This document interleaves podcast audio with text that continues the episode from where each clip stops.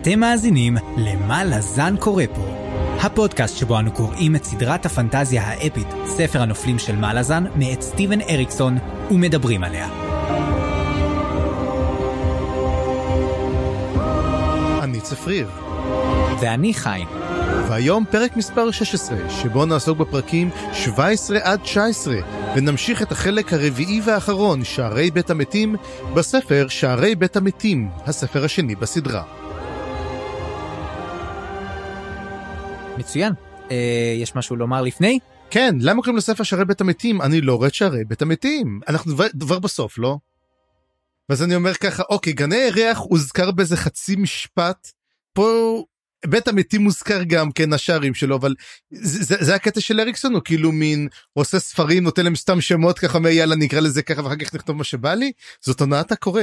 קודם כל אה, יש לנו עוד זמן, אה, יש עוד כמה פרקים, אני חושב שבספר הקודם הוא גם עשה את זה לקראת הסוף, ממש לקראת הסוף. מהמם. אז עוד, אולי עוד נגלה.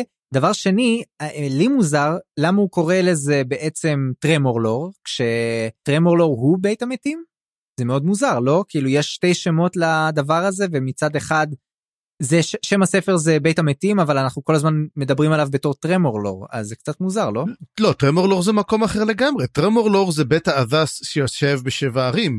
בית המתים זה בית, זה הבית האזס שיושב ב- בהימאליה, זה לשני מקומות נפרדים לגמרי. הם אה, מקושרים, אבל זה לא אותו דבר. זה כמו, יש את הבית עכשיו האזס השלישי, שנמצא בדרוג'יסטן, שזה בית פינסט, או איך שיקראו לו. אה, זאת אומרת, יש כל פעם ביתי עזף, אבל אנחנו באמת נדבר על העזף בפרק הזה קצת יותר, אה, מאוד מאוד מעניין הדברים החדשים שמוסיפים פה.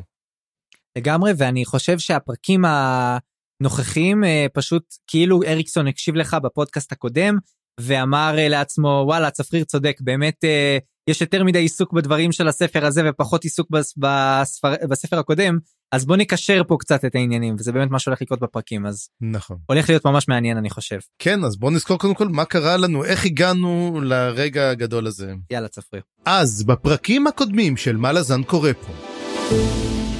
התחלנו את החלק הרביעי והאחרון ואנחנו ממש ממש רואים את הסוף. בקצה אחד של שבע ערים קלם ומינאלה משחקים משחק של חתול ועכבר.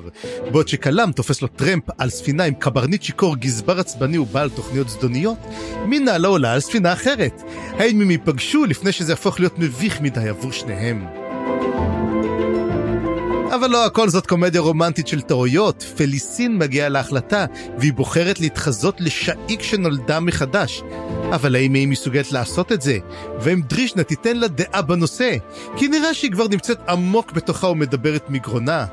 ליאומן וטובלקאי קצת מתנגדים, אבל כאשר בוריק עושה איפון וצוקערה לאחור לטובלקאי, הוא משתכנע לגמרי. כנר וחבורתו מגיעים אל טרמורלור, אבל מתברר שהוא נמצא עמוק בתוך משעול, וכי כל משני הצורה עומדים להיכנס ולנסות להשמיד אותו, כדי להגיע לסיום נתיב הידיים המזויף, שיזכר על פוסט הציב בכל מקום. הבעיה הגדולה שלהם היא מה יקרה אם איקריום יחטוף עוד פעם קריזה, והפעם יחסל את האזף עצמו, ובכך ישחרר אלפי דברים הרבה יותר גרועים ממנו. לכס הצללים יש פתרון, והוא שולח את הכלבלבים החמודים שלו לעזור. אבל שום דבר טוב לא קורה כשהם בסביבה. ואחרונים חביבים, אם כבר דיברנו על כלבים, בוא נחזור לשרשרת הכלבים של קולטיין, שנתקלת באיום הגדול ביותר שלה, והוא האגו של שר צבא לשעבר של המלזנים, קורבולו דום. קורבולו טומן לקולטיין מלכודת קשה ומשכנע את האצילים לחצות בשלום, בגרשיים כפולים, את הנהר ותר. כמובן שהוא בוגד בהם, אבל לא לפני שדייקר פוגש את שלושת המלאכים האמיצים של הסילדנה, שהצליחו לחזור לעולם שלנו ושולח יחד איתם את הפצועים. בקרב הנוראי שמתרחש לאחר מכן, דייקר כמעט חונק למוות את נספרה, אבל לא מצליח לעשות זאת וכולנו עצובים על כך. אז מה יקרה בין קלם למינאלה? האם איקריום באמת יחסל את האזף? האם פליסין תתקבל כשאיק שנולדה מחדש בקרב שוכני המדבר? מי נתן לדייקר מכה על הראש? ולכל הרוחות, מה לזן קורה פה? ואני חושב שעם uh, השאלות הנפלאות האלה אנחנו נצלול ישר לתוך הפרקים. Let's do it.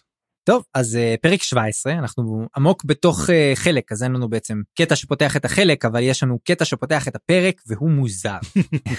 בעצם אה, מדובר על אה, קטע בש... מאת מישהו או מישהי בשם סגלורה. אני לא חושב שפגשנו עד עכשיו סגלורה, נכון? לא, זה היה משהו מאוד מיוחד, לא ראינו את זה עדיין. ולק... ולחלק אה, זה לקוח מתוך כתב שנקרא Seglora's Account, רשמיה או רשמיו של סגלורה. אז אה, מה יש לסגלורה לומר לנו? הוא מדבר על איזשהו אה, blood trail, איזשהו אה, מסע עקוב מדם שעליו אה, בעצם הרבה אנשים נהרגו, ככה זה נראה. יש אה, הרבה קורבנות על ה... במסלול של אותו, אותו אדם, ואני שואל את עצמי, קודם כל זה קטע די יפה והוא אפילו די שירי, די לירי.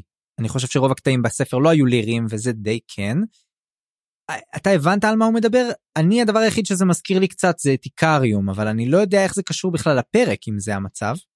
כי... זה מזכיר לי מאוד את כל הסיפור הזה של האל הזה שגורר אחריו דם ודיברנו על זה בשבוע שעבר. אתה יודע, אם הוא גורר את הדם שלו או האם הוא גורר, אתה יודע, דברים אחרים. ו... זה מזכיר לי את זה, שאתה יודע, שכל הנשגבים למעשה די uh, הורגים את כל מה שנמצא מסביבם.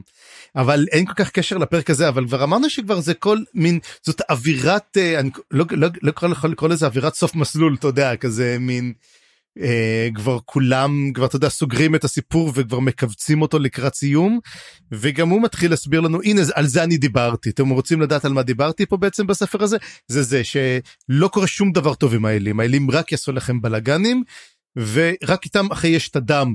אבל יש דממה אחת שיש וזאת הדממה של הוד. זאת הדממה היחידה שתזכו לה. אבל עכשיו שאני מסתכל על זה באמת הדממה תפסה את העין שלי וגם העובדה שיש פה אולי אזכור של איזה שהם דיברסים כי מדובר על האחד שהוא הרבה. Uh, one who was many on the blood trail, ה-blood trail זה אולי uh, uh, נתיב mm-hmm. הידיים. יש פה אולי אזכור לגרילן שהולך לחטוף uh, משהו, או אולי, uh, אתה יודע, דיברס אחרים, אבל מה שבטוח יש פה הרבה הרבה התכתבות עם זה, אבל לא בצורה ישירה, וזה מעניין אותי. וגם זה מעלה לי את השאלה שאתה שאלת, האם הוד הוא בעצם סוג של דיברס? האם הוא אסנדנט uh, של דיברס? כי יכול להיות שהוד פה מדבר על עצמו.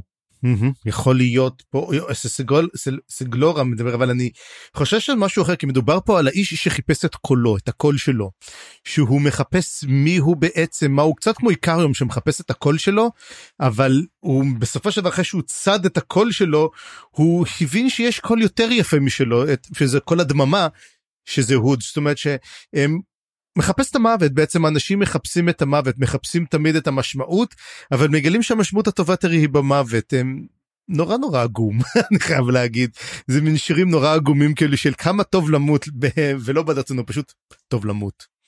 בסדר ובוא נעבור לפרק עצמו והפרק שלנו עוקב בעיקר אחרי קלאם שזה נחמד כי כבר לא לא כל כך התעסקנו בו בפרקים האחרונים יותר מדי אה, ובאמת יהיה פה הרבה הרבה מה לדבר. אז אה, חוץ מקלאם יהיה לנו עוד טיפה פליסין ובוא אה, ניכנס עכשיו לרגסטופר הספינה שעליה נמצא קלאם. יש פה המון אקשן ובעצם אנחנו אה, מרגישים מההתחלה שיש משהו מוזר שקורה על הסיפון. בספינה קלאם נמצא שם והוא מתחיל להבין שהזמן לא בדיוק ברור לו זאת אומרת הזמן עובר לא בצורה כמו שהוא מרגיש כנראה שהוא עבר יותר עבר יותר זמן ממה שהוא חושב שעבר והוא מתחיל להרגיש שגם מישהו מתעתע בו. קודם כל הוא חושב שאולי שיחקו עם מדעי הזמן של הספינה, עם ה... אני יודע, הקרונומטרים, מישהו שיחק איתם, מישהו מבלבל להם את המוח. וקלאם, כל החושים שלו, כל הספיידי סנס שלו, ממש ממש ממש אה, מדגדגים לו, ואני אני אוהב את הקטע הזה, כי קלאם, אתה יודע, הוא סוג של OP, כמו שאמרת כבר, קשה לי להאמין שמשהו יכול כן. לפגוע בו ישירות אבל אנחנו מקבלים פה סוג של איום פסיכולוגי סוג של איום מטאפיזי שאולי אולי אולי יכניס את קלאם לבעיה. יש לך משהו לומר בנושא? האמת היא שהדבר הזה מאוד מזכיר לי המסע של הרקסטאפר מאוד מזכיר לי את המסע של הסילנדה. אנחנו רואים שני מסעות ימיים מאוד מאוד גדולים במהלך הסיפור. אחד של הסילנדה ששורדת ואחד הרגסטופר גם כן שבינתיים גם שורדת לה. ושתיהן ספינות אה, די עתיקות די מוסבר שהן ספינות מאוד מאוד ישנות. הם די מזכירים את התקופה שלפני האימפריה, הרי הסילנדה ידוע שלפני האימפריה, הרגסטופר אומר ככל הנראה גם כן מתקופת תחילת האימפריה. וזה דברים עתיקים שנמשכים זה כמו המשמר הישן זה כמו הדברים הישנים כאילו דברים שעתיקים שממשיכים לשרוד עוד ועוד ועוד והם נוסעים למקום כלשהו שניהם כמו מין עוברים דרך משעולים. גם גם um, עצמו הוא um, איך קוראים לזה? כלם לא יודע אם הוא עובר דרך משעול אם הוא אם זה נסיעה רגילה מה שלא נראה לו יש להם רק איזה מין um, הכרונומטר זה זה בסך הכל שעון חול שסופרים איתו. אז הוא אומר מה שלא בסדר הוא אומר לא יש לנו לא בסדר אומר, יש רק אחד אומר מה יש רק אחד? יש רק שעון חול אחד בכל הספינה אנחנו כבר לא יודעים איפה אנחנו נמצאים וזה גם כן התחושה של מסעות ימיים זה מסעות אתה יודע בלי סוף. וצריך לזכור הרי איך הספר מתחיל? במסע ימי גם כן הימי של הבוריק ושל בודן ושל פליסין כמסע לכיוון שבע ערים והמסעות האחרים זה מסעות יציאה מהם. זה כמו מסע הלוך וזה כבר פתאום מסע חזור. יש לנו פה סגירת מעגל ואני רוצה גם להגיד שהמבנים של הפרקים הם מעגליים לחלוטין ואני אראה את זה גם זאת אומרת אנחנו מקבלים את זה. אני אני קראתי לזה בייגלן בגלל שאין לי זמן וגם אני רואה הרבה מאסטר שף לאחרונה. אז מה שקורה הוא שבעצם אנחנו מתחילים את הסיפור עם. דמות כלשהי, משקיעים בה הרבה הרבה הרבה, מגיעים לעוד איזושהי נקודה קטנה של איזה מישהו אחר, וסוגרים את זה באותה נקודה שהתחלנו אותה. ואני לא יודע, כל הפרקים מתחילים להיות כאלו מין, אנחנו מתחילים משהו, קופצים לשנייה וחוזרים. כאילו, ממש יש הרגשה מעגלית כזאת ויש פה סיבה כי בעצם זה דברים שחוזרים על עצמם שוב ושוב ושוב יש פה תחושה של אינסופיות תחושה של בזמן שקורה משהו אחד קורה גם משהו אחר וזה כאילו מין מביא אותנו לקראת איזה קליימקס. אז זה גם כן מעניין אותי לראות איפה זה והוא משתמש בהמון המון טכניקות ספרותיות יפות בשביל לעשות את זה. כן לגמרי באמת גם הפרק הזה הוא באמת מתחיל ונגמר ברקסטופר אז אה, בוא בוא נראה מה קורה בדיוק אז יש לנו בעצם מפגש של קלאם בחדר של הקפטן עם הקפטן סלק אלן והגזבר. ונכון בפרק הקודם דיברנו על זה שרודפים אחריהם כנראה ובאמת אנחנו מגלים שרודפים אחריהם שתי ספינות אמ, ספינות של פיראטים כנראה. והקפטן לא במצב משהו זאת אומרת מקודם הוא היה סתם משוגע עכשיו מסתבר שהוא גם שיכור. אה, במצב שזה לא ברור אם הוא יודע מה הוא חושב לעצמו מה הוא עושה מה הוא מתכנן הוא רוצה לתקוף את הפיראטים. קלאם חושב שזה רעיון משוגע ויש גם את העניין שהם כמו שאמרתי מקודם לא ברור כמה זמן עבר על הספינה. משהו מוזר קורה פה קלאם כנראה כבר חושד שמישהו משפיע על הקפטן כי זה לא רעיון טוב לתקוף חזרה. הרעיון הכי טוב שיש להם זה לנסות לברוח מהפיראטים. אבל אה, הפיראטים ממה שאני מבין הם אה, בעצם נמצאים על privateers privateers זה מין ספינות מהירות יחסית די קטנות אבל מהירות קלאסיות לפיראטים בעצם מהסיפורי פיראטים שאנחנו מכירים. אז לא יודע כמה זה אפשרי לברוח אבל מה שבטוח שלרצות לתקוף אותם חזרה זה קצת אה, חמום מוח. אני דווקא לא בטוח בדבר הזה. אני חושב שמי שלא רוצה לתקוף אותם זה הגזבר. הגזבר אומר לו לא זה טירוף מה אתה רוצה לתקוף אותם? אנחנו צריכים uh, לברוח צריכים לעשות את זה. והוא דווקא לא דווקא אני לא בטוח שזה דבר לא כזה נכון. אמנם הרקסטופר היא לא במצב של להילחם. היא די כזאת מין פה אבל uh, הם לא הצליחו לברוח. אין סיכוי בעולם במיוחד שאתה אמרת privateer זה ספינות קטנות ספינות אה, מאוד מאוד מהירות שאפשר בעזרתם בכיף לעצור את הרקסטופר. אז כאילו. כאילו השאלה עצמה או שאתה בוחר את הקרב את נקודת מקום הקרב בעצמך ואז יש לך יתרון קצת כי לברוח זה לא יעזור ובמיוחד לא מה שהגזבר אומר גם כן לעשות שזה בכלל הדבר הכי מטומטם נכון, לעשות. והשאלה אה, אבל אז היא על קאלאם אה, למה קאלאם חושב שזה רעיון גרוע. אני נוטה להאמין שלקאלאם יש אה, תחושת בטן לגבי הסיפור פה ואולי אולי מה שמפריע לו זה שהוא לא יודע באמת מה הכוח שלהם שווה. זאת אומרת מי שולט במה מי הולך להילחם באמת ומי לא הולך להילחם. אני מרגיש שקלם מאוד חסר אונים בכל הסיטואציה הזאת כאילו בעוד שקלם תמיד אתה יודע עושה דברים מעניינים וכל זה. פה ממש ממש אני לא תופס אבל השאלה שלי יותר גדולה איפה אפט בכל העסק הזה היא נעלמה לי לא אתה חושב שאפט עלתה על הספינה הזאת או לא. אני לא חושב שאפשר להחביא את אפט.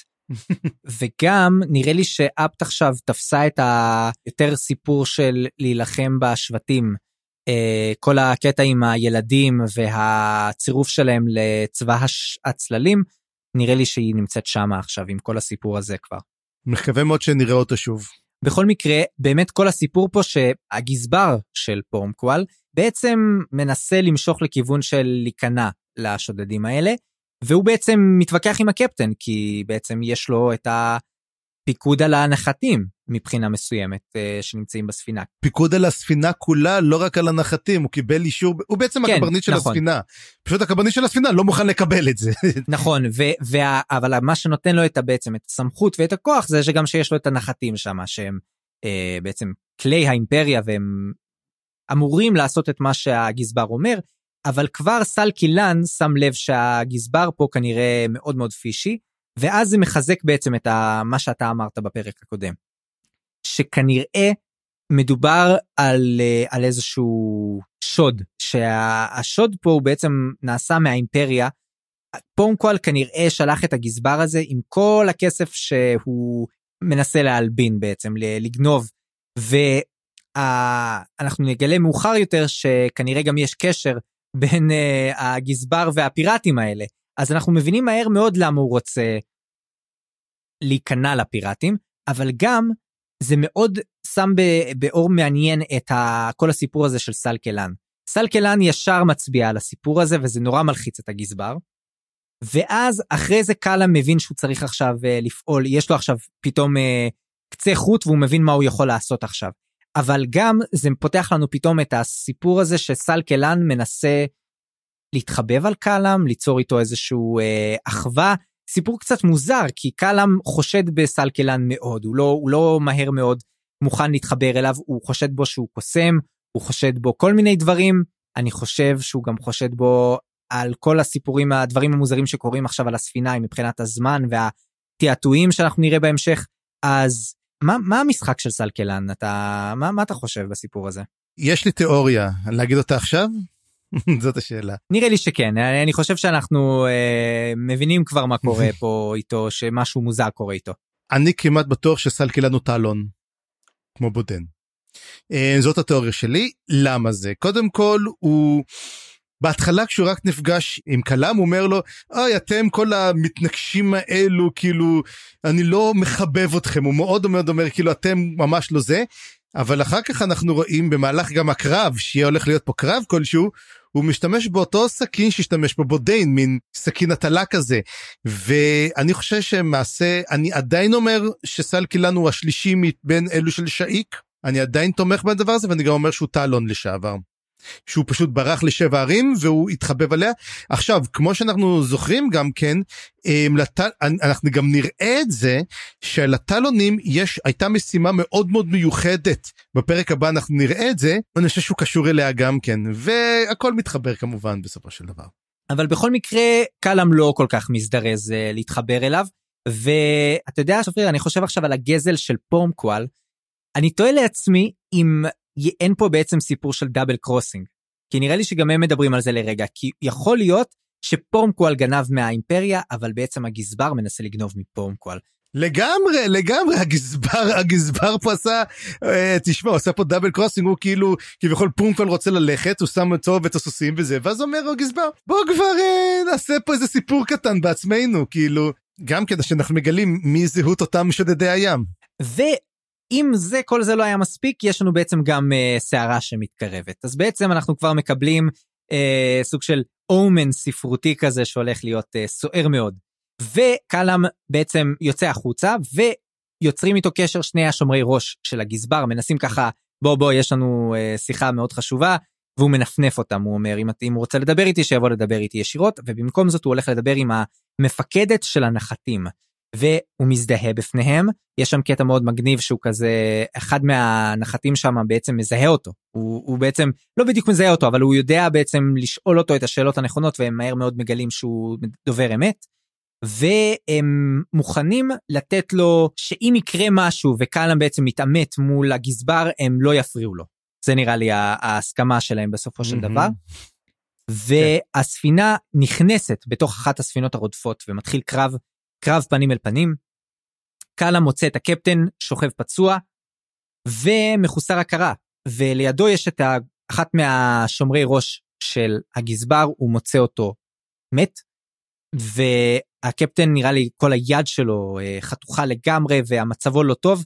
והוא אני חושב שמהרגע הזה אנחנו כאילו יותר לא נראה את הקפטן עד סוף הפרקים האלה. העניין הוא פה מה שקרה זה מהלך של צריך לזכור את השומרי ראש של הגזבר הם היו שני שומרי ראש אנשי שבטים עם, עם מחלות ים שהם בקושי היו מסוגלים לזוז מתברר שכל זה הייתה תרמית אחת גדולה ובזמן שהייתה סערה והוא מחליט לתקוף אותם אז הם עושים double crossing הרי double crossing זה הרבה הולך בפרק הזה והם מחליטים לרצוח את הקפטן אבל מה שמצליחים זה רק להרוג את הסגן שלו שהוא מחסל אותו ובזמן שהוא בא לתקוף את הקפטן הקפטן תופס את החרב בידיים שלו וזאת כן. הסיבה שהוא לא הרג אותו תפס את החרב בידיים וחתך אותו ואז מישהו הגיע ושיסף את הגרון של אותו שומר ראש.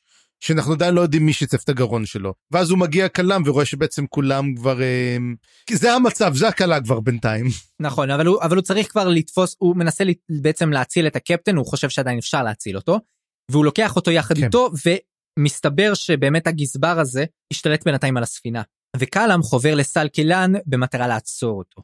אז כמו שאמרנו, זה לא סתם שהגזבר עשה את המהלך הזה, מסתבר שהפיראטים הם בעצם הקרובי משפחה שלו, ושיש פה בעצם דאבל קרוסינג אחד ענק בעצם, שפורנקוואל גונב מהאימפריה והוא גונב מפורנקוואל, ובעצם כנראה הוא תכנן את הסיפור הזה כל כך הרבה זמן, זה גם מסביר את השאלה ששאלנו אותה בפרק הקודם, למה הגזבר של, של פורנקואל נאלץ ללכת על ספינה די גרועה, לא אחת הספינות החזקות של האימפריה למשל, כדוגמת הספינה שאליה על, עלתה מנהלה, היא זאת שעם כל הסוסים. למה לא שמו על ספינה כל כך חזקה וגדולה של האימפריה, של הצי את כל האישיות החשובה וה, והכסף שלה?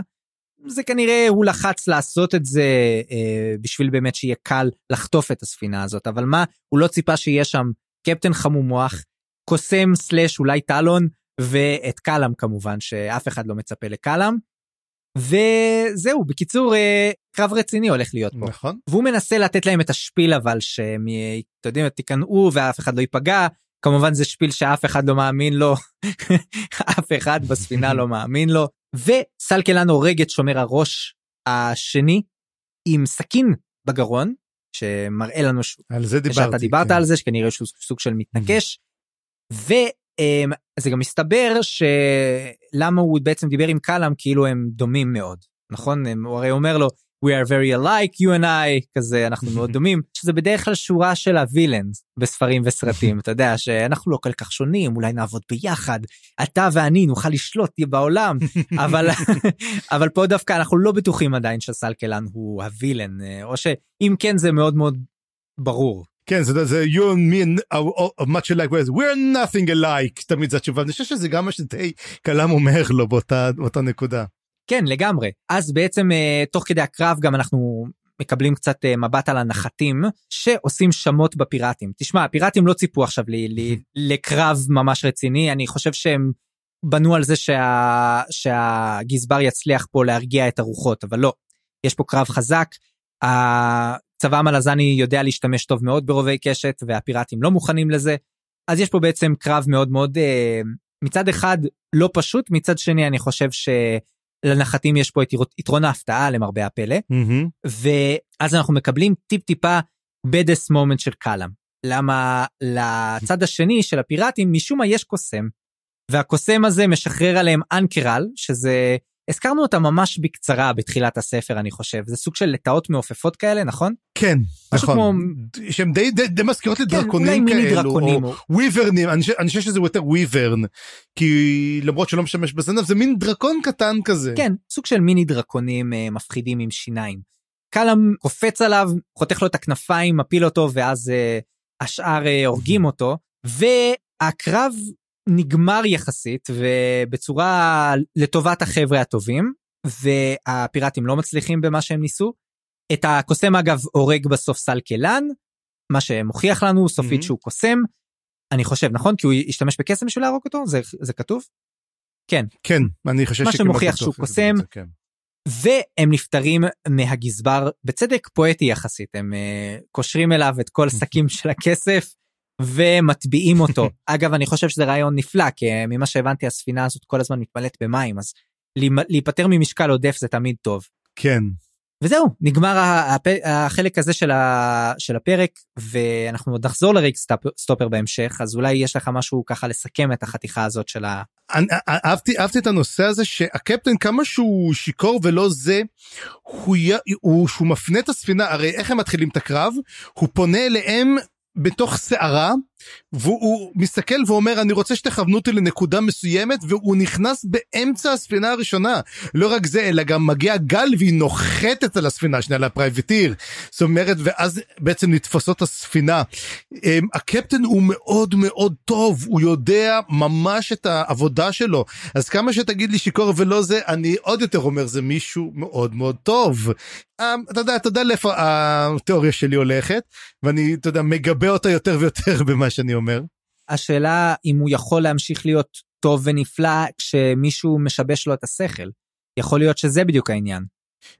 השאלה אם מישהו משבש לו את השכל או לא זאת שאלה טובה האם זה סלק אילן זאת גם שאלה מאוד מאוד חשובה שאנחנו נראה אותה. מעניין למה מה מה, מה קורה פה בעצם ומה בעצם המטרה האמיתית. כן. טוב אז אני, אני מניח שנחזור עוד לרג סטופר אז בוא נמשיך לחלק הבא לקטע הבא שהוא בעצם אנחנו נמצאים שוב בררקו אנחנו נמצאים עם פליסין, הבורי, קליאומן וטובלקאי, שהם בדרך למחנה שאיק בנווה המדבר. ופעם אחרונה שהיינו איתם היה את ההתגלות של פליסין, של שאיק בפליסין, ואת הקריאה בספר שהיא בעצם נתנה איזשהו קריאה על כל אחד מהם, אה, קצת ככה נכנסה לקישקס של כל אחד, ומה שמעניין זה שעכשיו אנחנו קצת בתור קוראים לא בטוחים. זאת פליסין עדיין, זאת כבר שאיק, כמה אחוז מזה זה שאיק, כמה אחוז זה פליסין, ואני חושב שכל הפרק, כל החלק הזה, אנחנו נשארים בתוך השאלה הזאת, היא לא לגמרי מקבלת תשובה סופית. ואני חושב שגם אה, פליסין מתעסקת בשאלה הזאת, וגם מבוריק. ומה שמעניין, נראה שלאומן דווקא לא חושב שזאת שאיק, כי אומר אם זאת הייתה שאיק, היא כבר הייתה קוראת בספר בעצמה. נכון, הייתה פה באמת סוג של התגלות מאוד חזקה, אבל יכול להיות שפשוט זאת אישה עם יכולות נבואיות מאוד חזקות, אני לא אומר שלא, אבל אנחנו רואים שלאומן עדיין לא לגמרי מאמין. מה שמסתדר אגב עם הקריאה של פליסין, שהוא ה- ה- בעצם הלא מאמין של החבורה, האיש המאוד סקפטי. ולעומת זאת טובלקאי נראה לי כבר לגמרי. All in הבן אדם כן, הזה לגמרי, לגמרי. רק, רק מחפש רק מחפס תירוץ הוא גם מתייחס אליה נורא ביראה נורא בכבוד הוא מאוד מאוד הוא ממש שפוט שלה. אבל אתה יודע עדיין ממשיך הוויכוח שלו עם אבוריק או הריב שלו עם אבוריק ואני מתחיל להבין שיש פה כנראה משהו קצת יותר מעבר ל... אתה יודע סתם ביקרינג או בנטר כזה. לדעתי יש פה בעצם סיפור שאנחנו מקבלים בעצם מין מבט לגבי הקבוצה הזאת שהולכת להיות כנראה הקבוצה שתוביל את המהפכה. והשאלה שנשאלת פה זה מה תפקידו של כל אחד בקבוצה. בעצם בכל קבוצה יש תפקידים, אה, חלקם מוגדרים, חלקם פורמליים, לא חלקם לא פורמליים. מה יהיה התפקיד של כל אחד מהם? ואתה יודע, אם לא, יהיה, לא יימצא תפקיד לכל אחד מהם, יכול להיות שמישהו פה לא יישאר בקבוצה. ואני חושב שעל זה בדיוק הוויכוחים האלה. מה יהיה תפקידו של לאומן? מה יהיה תפקידו של טובלקאי? והכי חשוב, מה יהיה תפקידו של בוריק? ואני חושב שהאבוריק בעצם מתמצב פה כסוג של יועץ של שאיק, יועץ של פליסין, הוא זה שיכול לדבר איתה בצורה ישירה. הוא לא צריך גינוני כבוד אליה, הוא מדבר אליה בצורה מאוד מאוד, אה, אתה יודע, ללא גינונים. ואני חושב שפליסין זקוקה מאוד למישהו כזה, כי השאר אה, או שהתייחסו אליה בצורה מאוד מאוד, אתה יודע, מכבדת, אבל מצד שני לא כשווה, ובוריק יש לו את בעצם יתרון שהוא יכול לדבר אליה, להגיד לה את כל האמת, והוא גם איש מאוד חכם. זאת אומרת, הוא גם היסטוריון, גם יש לו עכשיו כל מיני יכולות, אה, אני יודע, נבואיות סלאש אה, קסומות שהוא יכול בעצם להסתמך עליהן, ופליסין יודעת זאת. אני חושב שזה נורא קשה לקבל את זה לאומן וטובלקאי, וזה הסיבה שכל כך קשה להם עם הדרכים, ש... דרך שבה הוא מדבר אליה בעצם. כן אני חושב שאם אנחנו ניקח בעצם את פליסין ואת המסע שלה בכל הספר הזה אז יש לה תמיד מצד אחד את, את אה, איילת בודן והיה לה מצד אחר היה לה את הבוריק. שהם בעצם היו המאזן שלה ובעוד ש... אני רואה שטובלקאי תופס את התפקיד של בודן, בודן הרי הלך לנו, וטובלקאי הוא השומר ראש שלה, הוא בעצם הבריון, אם נגיד את זה ככה, ששומר עליה, שנשבע להגן עליה, שזה די בודן, זה מין, מין בודן שתיים, ולאומן והבורק מגלמים את אותו תפקיד. שניהם היועצים, שניהם, ה, כמו שנקרא את זה, אלו שלא מאמינים כל כך, אלו שדי התייחסו ל... כאילו בכבוד אליה, אבל כאילו יגידו לה תשמעי, תחשבי אולי עוד פעם, או אולי זה לא מתאים, הם כן הם ייתנו לה את הדבר הזה, ואני חושב שהבעיה בעצם זה של בין לאומן לאובוריק, מי מהם יישאר. אני לא יודע, ועכשיו השאלה היא השאלה השלישית, מי היה השלישי? הרי לשאיק היו שלושה. המספר שלוש חוזר מאוד מאוד מאוד מאוד בכל הנושא הזה של שאיק. היו לה שלושה שומרי ראש, יש לה שלושה מאגים נעלים, יש לה שלושה מקיפים אותה מכל עבר. ואז אנחנו אומרים האם זה סלק אילן האם זה היה הקוסם יכול להיות שבורק הוא ימלא את התפקיד של אותו סלק אילן אותו איש שלישי שהיה איתה ואנחנו לא יודעים גם אמרו שאם אותו אמ, שומר ראש שלישי היה יש סיכוי שהיא לא הייתה מתה. ואז אני אומר אולי זה באמת קוסם שעשה מגינים מעליה ואז אתה יודע קליע לא היה מחסל אותה. והוא כנראה עזב כי אמרה לו תעזוב תעביר אותה כל אותה תיאוריה מופרכת שאני אמרתי פה אה, שבוע שעבר או לפני שבועיים אבל אה, כן זה זה המחשבה שלי באמת כנראה כולם יקיפו אותה אבל אתה יודע אני רואה שיש תמיד את ה... קרבות בין השלישיות האלו שלישה זה כל כך לא יציב פה במיוחד שאנחנו נעבור פרק הבא למאגים הנעלים ונראה בדיוק מי שלושתם והם עושים הרבה מאוד בלאגנים. כן לגמרי ואני רק אגיד בסוגריים שא' אני עדיין חושב שזאת אפט שהייתה השומרת ראש השלישית.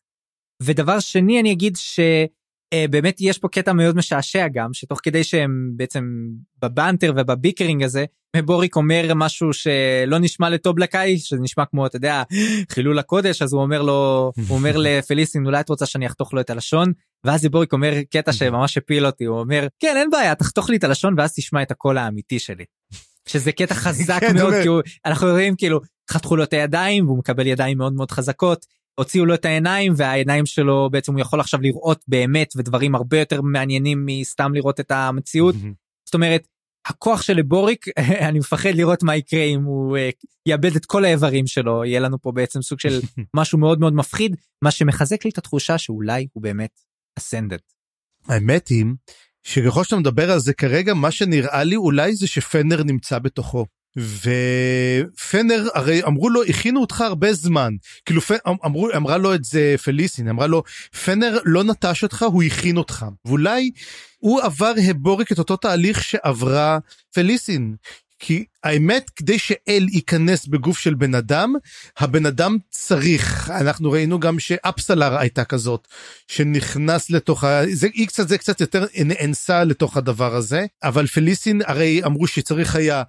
לעשות כאילו הייתה צריכה לעבור את הסבל כדי שתקבל לתוכה את דריז'נה וגם הבוריק היה צריך לסבול כדי לקבל לתוכו את פנר וברגע שהוא נגע בתוך היד הזאת בתוך האצבע ואז אמרו האל הולך על פני אדמה מה אם פנר רוחו של פנר נכנסה לתוכו והוא בעצם פנר כיום על פני האדמה.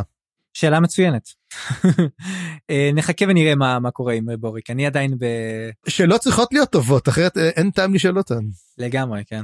ואנחנו בעצם מקבלים את הביט הבא שבו אה, מתכוננים בעצם להגיע לתוך המקום הזה. פליסטין עדיין מסרבת לקרוא בספר אבל מצד שני היא נעתרת לבקשתו של לאומן ללבוש בעצם את בגדי שאיק.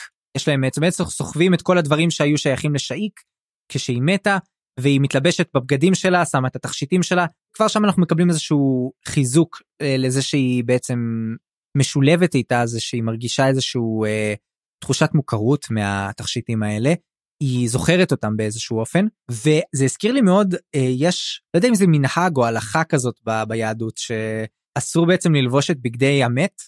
אתה מכיר דבר כזה שמעת על זה? אה, יש איזה משהו אבל אני לא סוגר. יש משהו אני זוכר או נעליים או ממש את הבגדים בזמן שמישהו נפטר אז לא לובשים אותם אחר כך לא יודע זה הזכיר לי את זה כאילו יש משהו מאוד בוטה בללבוש בגדים של מישהו לדעתי לפחות ש, שמת בהם יש פה סוג של, אה, אתה יודע, זה לא רק אה, הסוואה, זה לא שהיא צריכה להתחפש לשאיק, זה שהיא צריכה לקבל משהו משאיק, או להפגין משהו משאיק כלפי השאר. וזה מאוד מאוד מעניין, אני חושב, הטאץ' הזה. אבל היא מסכימה בעצם. ואז אה, הם מתקדמים בעצם, מתקרבים כבר למקום, למחנה, ואז אנחנו בעצם מגלים שכל המתח הזה שיש עכשיו בקבוצה הקטנה הזאת, מסתבר שיש מתח יותר כללי. וזה שבעצם במחנה שולטים כרגע שלושה אנשים, שלושה קוסמים, שאנחנו בהמשך גם נשמע את השמות שלהם, שהם בעצם הקוסמים של המהפכה. והם בעצם אה, כרגע לא ברור כל כך האפיליישן שלהם, כי אמנם שאיק אה, שלטה בהם, אבל מצד אחד אנחנו לא יודעים אם הם אה, חושבים שהיא באמת הולכת לחזור, אז יכול להיות שמתחת לפני השטח, הם בעצם עכשיו כבר בונים את ה... אתה יודע, מנסים לחלק את העוגה ביניהם, או, או מנסים להשתלט, כל אחד רוצה את כל העוגה לעצמו. אתה יודע, כמו הרבה פעמים בהיסטוריה, שברגע ששליט מת, ראה ערך, אני יודע, הדיאדוקים, כן, הדיאדוקים, זה לגמרי רץ על הדיאדוקים. כן, אז יש לנו בעצם את כל ה... בעצם יש מאבק על, ה... על הירושה, במיוחד שאין ממשיך ישיר. ובוא נראה באיזה מצב הם יגיעו לשם, והאם פליסין תצליח לשכנע אותם.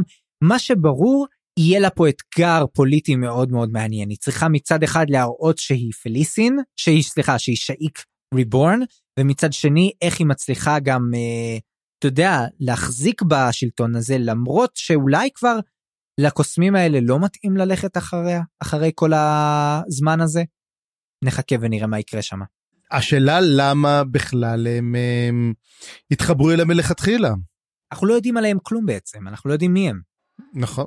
טוב, אז uh, אנחנו בעצם חוזרים לרגסטופר, וזה בעצם הקטע שיסיים את הפרק, ו... קאלה ממשיך לשים לב לדברים המוזרים שקורים בספינה. הם מתקדמים לכיוון נמל הבית של הספינה, אה, זה, נמצ... זה בעצם מקום שנקרא האיים הפלאריים, אז שם נמצא בעצם נמל הבית, mm-hmm. משם היא יצאה ההפלגה. הם אמורים בעצם לעגון שם, אולי להחליף כוחות, משהו כזה, ולהמשיך לכיוון אונטה, זאת לפחות התוכנית. אממה, הקפטן עדיין מחלים מהפגיעה שלו, וזה לוקח המון זמן. קלאם נורא מוטרד מהסיפור, הוא אומר, תשמעו, הפציעות שלו לא כאלה קשות, אני עדיין, אני חושב שהוא היה כבר אמור להיות בסדר, אבל הוא ממשיך לשכב וממשיך לברבר וכנראה לא מדבר בצורה קוהרנטית, ומה שהכי מטריד אותו זה שהוא מרגיש שהקפטן כן חד, שהוא כן מבין מה קורה לו והוא לא מצליח להסביר את עצמו. אז אני שואל אותך צפריר, בשלב הזה, האם לא ברור שמישהו מש... משחק לו בשכל? זה כנראה סלקילן. כנראה סלקילן, אבל אנחנו לא יודעים 100% עדיין, אבל אתה יודע, כל העדויות פה מצביעות על סלקלן, אבל אין לנו עדיין אישוש לדבר הזה. סלקלן ממשיך לשחק אותה, אתה יודע, החוקי של קאלאם, כאילו כן, הכל בסדר, טה-טה-טם, אבל הוא גם מסביר אגב שזה סוג של, שזה פשוט בגלל הפציעת ראש של הקפטן. אז הוא גם מכסה על הסיפור, אז אתה יודע, אם זה לא סלקלן, אני אהיה מאוד מופתע, אבל מצד שני, אם זה סלקלן זה קצת on the nose, אז אני, אני קצת, מצד אחד אני, אני לא יודע מה אני רוצה שיהיה יותר האמת. אבל בכל מקרה ברור שמשהו מוזר קורה פה ואנחנו מקבלים לראשונה בפרקים האלה את מה שאני קורא לו החיבור לספר הראשון ולמקרו. אנחנו מסתכלים מהתצפית של הספינה ואנחנו רואים צי ענק של ספינות מתקרב. מה זה? זה הצי המלזני בראשות תבורה שבדרכו לשבע הערים. קאלם מבין את זה ואנחנו בעצם מקבלים איזשהו סוג של חיבור למקרו כי אנחנו רואים ש... הסיפור פה בעצם אה, הולך לכיוון איזשהו קליימקס רציני. כשתבורי תגיע, את מי היא תפגוש מולה? את פליסין? אולי הולך להיות פה קרב ענק? אולי הולך להיות פה גנבקיס מספר 2? מה, מה הולך להיות פה, צפריר? אנחנו מסיימים את הפרק עם הרבה שאלות. כן, דבר קטן, אם אנחנו לקראת ממש הסיום, יש דבר אחד שמאוד מעניין אותי, זה כל הסיפור של אה, סלק אילן מדבר על אה, כלם. וקצת נותן לנו קצת אה, סיפור עליו. הוא מזכיר שבעצם ל... הוא אומר לו בוא נהיה שותפים. כל פעם אומר לו אתה רואה שסל קלן כל כך רוצה להיות השותף של כלם כאילו הרווק הנחשק ביותר משבע הערים צפונה.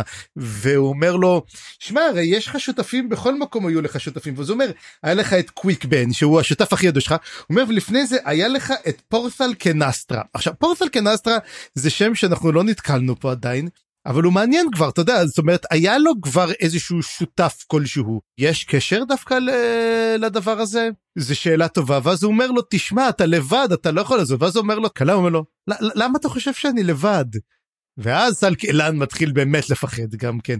אז השאלה מי יש, יש לו את קוויקבן או שזאת אפט? וזאת השאלה שאני אמרתי, רגע, כי קוויק בן, אנחנו נראה מה קורה גם כן עם קוויק בן, וזה, אמ, איך, איך אני אומר את זה? זה, זה הקדמה לספר השלישי כבר, אנחנו נראה את זה גם כפרק 19. טוב, אז אה, בוא נסיים, סיימנו את הפרק, אז אה, צפריר, קח אותנו לפרק הבא, ללא דיחוי.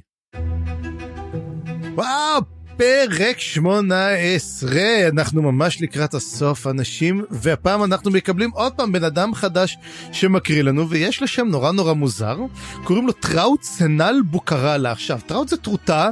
סנל אין לי מושג בבוקרלה, אז אני קודם כל לפני שקצת נדבר על השיר, נדבר על השם הזה, ולי עלה בראש תחשוב על סול טייקן, שכל פעם משנה צורה, הוא מתחיל כדג, הופך לדבר שקוראים לו סנאל ובסוף הופך לבוקרלה, זה כמו איזה אבולוציה של פוקימונים או דיג'ימונים שאתה כל פעם הופך למשהו אחר, הוא התחיל כדג, הפך והפך בסוף לבוקרלה. לא אגיד שזאת כזאת התקדמות גדולה, אני חייב להגיד, להפוך מדג לקוף מקונף, אבל... בסדר, אבל הוא כותב שיר בשם uh, הנתיב, ושיר קצר, נחמד, והוא הולך ככה, הוא אומר, עמדתי במקום שבו הצללים התאספו בקצה נתיב הידיים. סול טייקנים ודיברס מבעד לשערי האמת, ומתוך האפלה הסודות יצאו. זה נראה בעצם ממש סיפור על אחד יודע, שכותב על מה שקרה, אבל אני חושב שאם הוא כתב את זה הוא כנראה שרד, אז אני מקווה. אה, לפחות יש כזה אה, שיר וזה ומה אתה חושב מה שערי האמת זה שירים של טרמורלור ומה איזה סודות יוצאים החוצה אני לא רוצה להגיד דברים שיקרו בפרק הזה, אבל אני חושב שעל זה בדיוק מדבר השיר. אבל יש לי פה פתח לתיאוריה משוגעת משלי, צפריר, אז אולי, אולי, אולי אתה לא מוכן לזה, אבל אני... אני, bring אני it on bring it on אני חי על תיאוריות מטורפות. אז ככה. דבר ראשון, אנחנו יכולים להבין שכותב השיר, וכמובן התיאוריה קשורה לזהותו של כותב השיר. אנחנו יכולים להבין שמדובר על מישהו שמכיר את האירועים פה מקרוב. אולי ממש האירועים שאנחנו צופ... חוזים בהם בפרקים אלה ממש. מהמם. אנחנו גם נראה שיש דמות שתחזור אחרי הרבה זמן שלא ראינו אותה, ותצטרף פה היא חוזרת לסיפור. בפרק הבא. נכון. ואני, אה ואתה מה שגורם לי לחשוב? שמי שכתב את השיר הזה זה לא אחר מאשר מובי. וואו. ומה שמחזק לי את התיאוריה הזאת זה דבר ראשון שאנחנו לא יודעים המון על הבוקרלה. אנחנו רק יודעים שהם שדים, למרות שהם נראים כמו קופים, מכונפים, הם שדים. יש להם קשר מאוד חזק לבני אדם וזה למה קוסמים רוצים אותם בתור familiars, אבל אנחנו לא יודעים מה רמת האינטליגנציה שלהם. אני נוטה להאמין שאם הם שדים יש להם רמת אינטליגנציה גבוהה מאוד. דבר נוסף, מובי נעלם, ואיכשהו מצליח למצוא אותם חזרה, אחרי כל הזמן הזה. והוא שמר כנראה איזשהו סוג של קשר ואמון כלפי קרוקוס ואולי האדון הקודם שלו. אז השאלה פה, האם מובי, אתה יודע, יש לו איזשהו שם בוקרלי מסורתי, שאנחנו לא יודעים את השם שלו והכינוי שלו בפי האנשים הוא מובי. אבל אולי השם האמיתי שלו זה טראוטסן קרל בוקרלה, שזה כמובן בוקרל בוקרלה, זה, זה מאוד מאוד קרוב. לדעתי הוא כתב את הקטע הזה, ומעניין אותי מאוד לדעת מה, מה עשה מובי. רוצה לראות איך אני מגבה אותה תיאוריה שלך יאללה, עכשיו? יאללה, לך על זה. ומשהו פסיכי? אוקיי. אחד הדברים שאנחנו יודעים שהרי נעלם מובי והוא חוזר אליהם ב- בעיר שנכבשה, גדניסבן. והוא חוזר וכולו שרוט, אז אומר לו, מה קרה? אז אומר, ראית פעם איך אה, בוקרלה מזדווגים? מה אם הוא נלחם מול גרילן? Hmm, כי אנחנו תמיד רואים שמי שנלחם מול גרילן, ואנחנו נראה את זה גם בפרק הזה, הוא נסרט לגמרי. מה אם מובי הוא למעשה סול טייקן? הוא לא בכלל בוקרלה, הוא סול טייקן שנלחם בנתיב הידיים, והוא למעשה מנווט את כל הסיפור הזה, שהם יגיעו למקום הזה בשביל הוא רוצה לצטרף לנתיב הידיים. מה אם מובי יהפוך להיות האל של כל הסול טייקן? אני מת על זה צפרי, גם כשאני מביא תיאוריה משוגעת, אתה מצליח להפוך אותה למשוגעת יותר. תשמע, זה כל הכיף פה, רק תשמע, אני בעד, אני בעד. אוקיי, אז אנחנו באמת אה, נמשיך עם אה, מובי, מובי ושות, כמו שנאמר. ואנחנו נגיע בעצם לפרק, והפרק מתחיל כמובן, כמו שאמרתי, גם פרק הזה זה פרק בייגלה, כמו שאני קורא לו, שהמרכז שלו הפעם, הליבה שלו זה כל הסיפור בטרמורלור. ופליסין קצת באמצע ככה לריפוד באמצע זה כמו סופגניה אפילו עכשיו יותר זאת הריבה זאת זה אבל אה, זה כמו תקבולת חייסטית. ככה קוראים לזה. מאיפה הבאת את זה? זה מחקר התנ"ך, אה, כשיש לך פרק שבעצם, אה, שה, שנראה כמו התחלה תואמת לסוף והאמצע לאמצע יש כאילו עם, עם, עם ליבה עסיסית באמצע. ככה זה עובד. תקבול, אז, אז, אז תקבולת, אתה יודע מה זה יותר יפה? תקבולת חייסטית, לקחתי את זה. אז בוא נעבור את התקבולת הזאת, אז כמו שאמרנו, ה... במסביב, בגוש, זה בעצם, כמו שאמרנו, זה כל החבורה של קנרי, קריום והחבר'ה בטרמורלור, ופליסים קצת באמצע. אז נתחיל בעצם מטרמורלור, והחבר'ה נכנסים לטרמורלור, ודבר ראשון שהם רואים, זה הדבר הכי כיפי, זה גופות. והם רואים ארבע גופות של מי שמזהים אותם כחסרי שם. וזה נורא נורא נורא הפתיע אותי כי אמרתי וואו מה, מה חסרי שם עושים שם הרי חסרי שם נמצאים בג'גודן מדובר הם נמצאים באזור של הטרלים לא פה ואז פתאום אומרים את הדבר הפסיכי שהחסרי השם הם הכהנים של העזת. זה לגמרי זרק אותי התחלתי פה כזה להקליט את זה אה מה זאת אומרת הם כהנים של העזת ואז אמרתי העזת זה אל? הרי היינו בטוחים שעזת זה מין כוח לא אגיד טבעי או לא טבעי שהמטרה שלו היא לחסום אתה יודע אנשים יותר מדי חזקים מלהתחיל להשתולל. אבל אז עשו גם כן אם הוא אל אז גם מה הוא כלה את עצמו קודם כל ואז הוא אמר וואלה זה אחלה רעיון והתחיל לעשות את זה לכל מיני מקומות. אתה יודע לא לא לא חסר לך בהיסטוריה כוחות טבע שסגדו להם אבל זה כוח טבע שהוא נגד האלוהות אתה מבין? מה זה משנה מספיק שיש לך אה, אתה יודע אם אתה רוצה להקים כת ואתה רוצה אתה חושב לעצמך מה יכול להיות המרכז של הכת הזאת למי אנחנו בעצם אה, נעבוד אתה שואל את עצמך אני רוצה ללכת לבן אדם הכי חזק מי היצורים הכי חזקים בעולם. מה זה אלים זה ג'גותים לא זה הכוח היחיד שיכול להרוס את שניהם זה העזף אז ברור שאני את חיי אקדיש לעזף. כן. לא זה מעניין באמת הסיפור הזה והעזת אנחנו מבינים שעכשיו אנחנו מבינים בעצם מי הם הניימלס מי הם אותם ואז פתאום אחרי שרואה אותם ועיקר הוא מסתכל הוא אומר תשמעו המטה הזה מזכיר לי חלום שיש לי. וכמובן שאנחנו כולנו פסיכולוגים אה, בגרוש יודעים שחלום בעצם מסמל זיכרונות עמומים שהיו להם. ואז הוא אומר תשמעו בחלום אני מגיע לעיר טרלית הרוסה ואני מוצא שם מישהי עם המטה הזה ואומר לה למה כל העיר הזאת מושמדת? והיא למעשה השמידה אותה והיא עושה לי אור כזה ומה, ואני מתעלף. ופה בעצם השאלה על, על חלומות. זאת אומרת האם באמת איקריום השמיד את העיר הזאת או שבעצם איקריום הוא לא אשם בכלל בכל הדבר הזה. ו... זה נורא נורא מעניין אתה יודע הרי אנחנו כל הזמן אנחנו כבר העלינו את ההשערות כן איקריום חיסל את כולם אבל מה אם איקריום הוא למעשה רק scapegoat הוא רק שעיר לעזאזל שהוא בעצם אדם מאוד מאוד נחמד הוא חזק יש לו את הטרפות שלו אבל מי שמשמיד את זה זה בעצם החסרי השם כי המטרה שהם רוצים לה, רוצים לגרום לו אוקיי אני אגיד את זה ככה התיאוריה שלי מה קורה אם ביקריון בעצם כל כך חזק שהוא יכול לחסל את האסף אז האסף גורמים לו לרגשות אשמה כדי שהוא יגיד וואו צריך לקלוא אותי ואני מוכן שיקלעו אותי ודוגרי זה מה שקורה עכשיו. זאת אופציה מאוד חזקה אני חושב שזה גם אה, מסתדר לי אני כן חושב שזה גם פותח פה פתח למאפו לערער קצת בעבר שלו. כי מה שהביא את מאפו בעצם לסיפור זה שהניימלסמן שלחו אותו הם אמרו לו תראה הוא הרס mm-hmm. את הכפר שלך אתה צריך ללכת וללוות אותו ולוודא שזה לא קורה שוב. אולי הם הרגו את הכפר שלו אם הם הרגו, הרגו את הכפר שלו זה מאפו נורא קשה לו עם המחשבה הזאת אנחנו כבר רואים. כן והעניין הוא פה שאני חשבתי עד הרגע הזה שהניימלס הם חלק מהטרלים. שאותי שהם טרלים בכלל. הוא אומר הם לא קשורים בכלל. הם למעשה קבוצה של כהני עזף שהם באים ואתה יודע הם הגיעו לשבט שלו הרי השבט שלו הוא הרי חי בערים הטרלים עשו מין כמו קפיצת אבולוציונית הם התחילו לחיות בערים התחילו להיות להם תרבות הם הפכו להיות כמו כל גזע אבל הוא חי עדיין בשבטים הישנים והקדמונים שאהבו את הדרכים הישנות הוא היה מין מורד כזה ואז הגיעו אותם Nameless לאותו שבט ישן והתקבלו. ו... הם מנצלים אתה רואה שה Nameless מנצלים ואני רואה שמנצלים את uh, מפו לדבר הזה ומפו מבין שכן איקריום באמת עשה אולי זוועות פעם אבל יכול להיות שבעצם זה מה שקוראים נותנים בעצם לו להתלוות אליו הם בעצם נותנים לו שומר שהוא שומר אתה יודע שנותן לו מוסר ואז בעצם גורמים לו לביכול לחשוב תראה מה עשית והוא עצמו זה, זה גם כן מין נתיב ידיים כזה תראה כי גם נתיב הידיים הזה הוא לא נועד לתת להם לעבור ובאמת אתה יודע להשיג אלוהות. המטרה של, של, של נתיב ידיים המזויף הזה הוא לקלוא את כולם. זאת המטרה. ודוגרי עובד יפה מאוד, הדבר הזה, וזה מראה שבעצם מה שאנחנו יודעים ומה שאנחנו מכירים, מה שאנחנו חשבנו גם כן, הוא עוד פעם שובר לנו את כל הציפיות שלנו. אז תודה רבה אריקסון על כל זה, ו, אה, וזהו, אבל אנחנו מגלים כן משהו חדש, שפתאום אפסלר בתוך תפקידה עומד, רגע, אבל חשבתי שכל ה... איך זה, חסרי השם כבר מתו, הם נכחדו.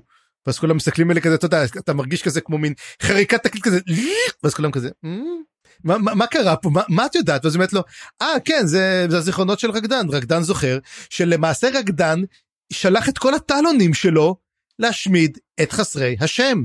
ואתה אומר, רגע, מה מפריעים חסרי השם לאימפריה המלזנית? כאילו, יש איזושהי מלחמה ביניהם? הייתה? ואז אני רואה את אותם ארבעה שמתו, ואני חשבתי, מה אם בכל כניסה לבית עזס יושבים לך כמה חסרי שם ושומרים על הבית שלא ייכנסו אליו, יש להם כוחות. ולמעשה מה שהוא עשה הוא שלח את התלודים לחסל אותם כדי שהוא וקלנבד יוכלו להיכנס לבית המתים בעיר מלז. יכול להיות שזאת הסיבה שהוא עשה את זה שהוא חיסל בעצם את כולם וזה די פתרון כל כך שלא מתאים לרקדן.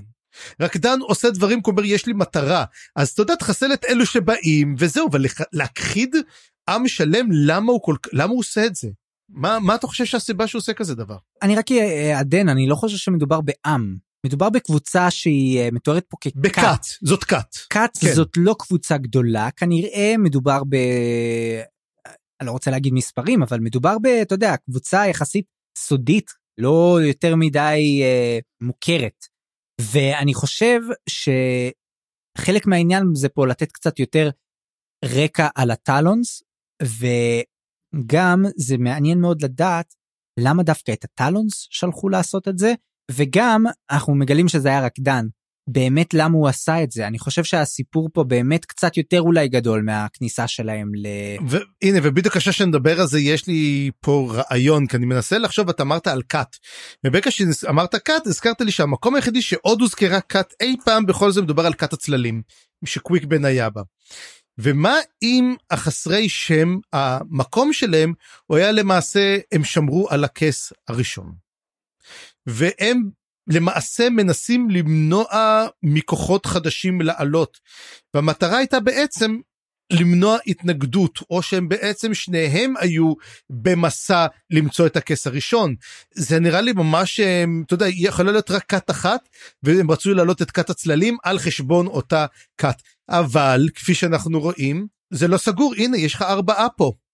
ועוד יותר חשוב, האם, כי אנחנו יודעים שמפו קיבל את, ה, את המשרה שלו לפני כמה, 700-800 שנה? אז אז כן, באמת הם היו, אבל האם הם בעצם מתים וקפואים בזמן כמו אותם גופות שראינו במשעול אה, בקורלד אה, אמורלן, או שהם בעצם רק עכשיו מתו, האם עצמם הם מסתתרים בכל מיני משעולים אחרים?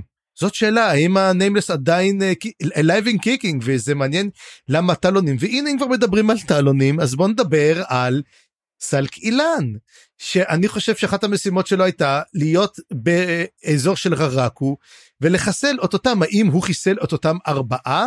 יכול להיות, ויכול להיות שהמטרה שלו הייתה למעשה לפנות את השטח, כי אנחנו צריכים לזכור דבר אחד. המשימה המקורית של כלם הייתה לעבור דרך בית המתים. ברגע שהוא עובר דרך, דרך סליחה, דרך טרמולור, והנה טרמולור שלא יהיה לו אף אחד שיפריע לו, ולכן סלק אילן פתח לו, אבל מכיוון שפתאום ראינו שאיך קוראים לו, כלם שינה את הייעוד שלו, גם סלק אילן נאלץ לשנות ולתת לו ספינה ולתת לו דברים, הוא מין מה שאני קורא, הוא, הוא ה paver, הוא זה שמרצף לו את הדרך שיהיה לו נוח לעשות את זה, המטרה היא מטרה אחת, החיסול של לסין, ואני חושב שה...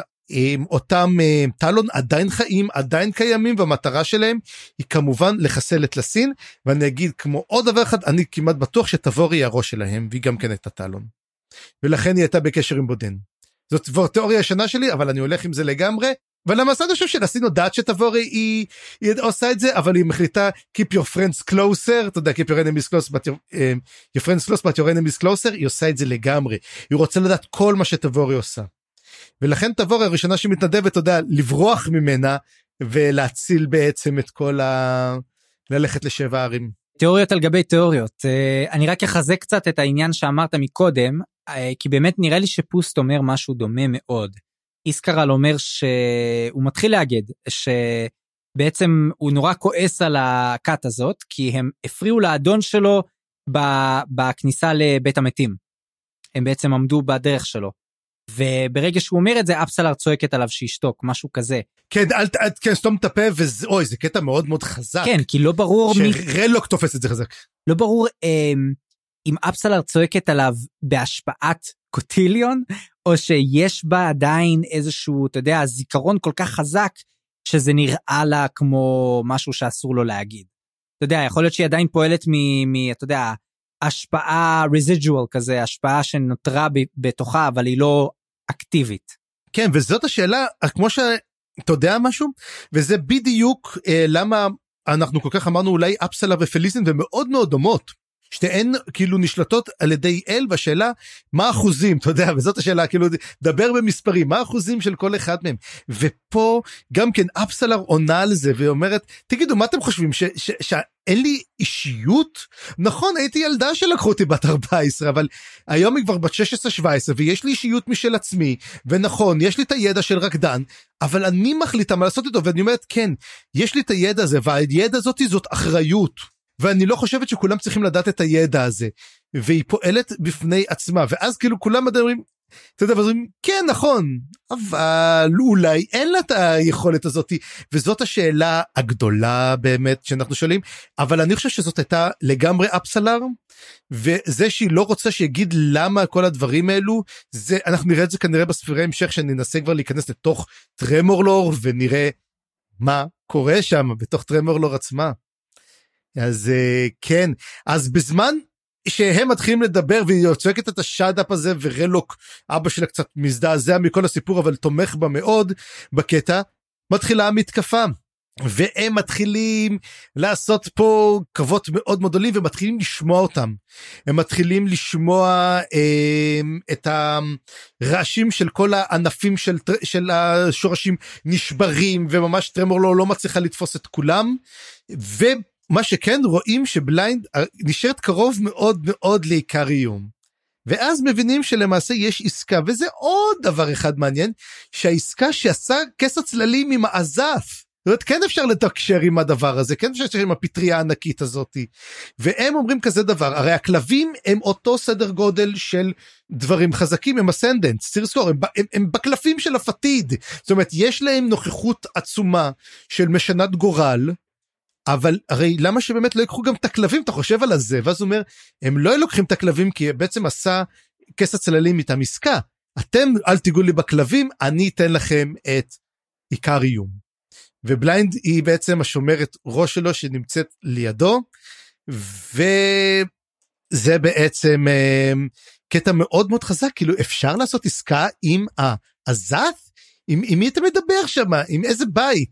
יש להם מוח אחד אתה יודע, האם זאת אותה פטריה ענקית כמו שאני מדמיין את הדבר הזה, או שמדובר בעצם בדיברס עצמו, שבגלל זה הוא מתפצל לבתים?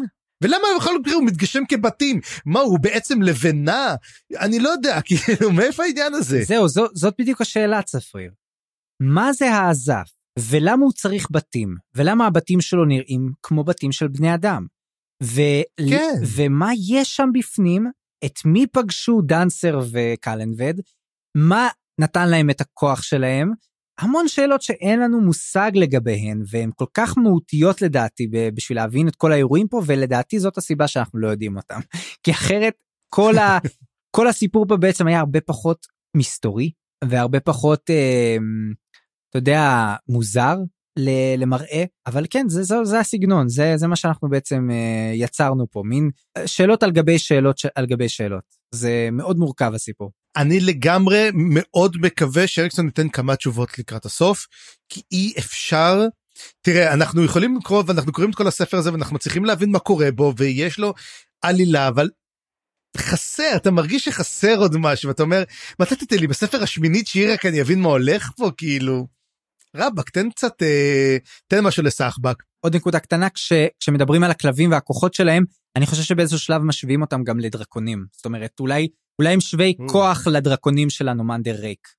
תזכור שהנומנדר ריק חיסל שניים מהם ולא קשה כל כך עם כל הכבוד זה לקח לו שלוש שניות כזה עשה כזה שק שק שק שק שק וחיסל אותם כאילו זה דרקונים עם כל הכבוד. לא, אבל בוודאות הוא יותר חזק מהדרקונים שלו. כן אז כאילו זהו, זה, זה העניין. כן.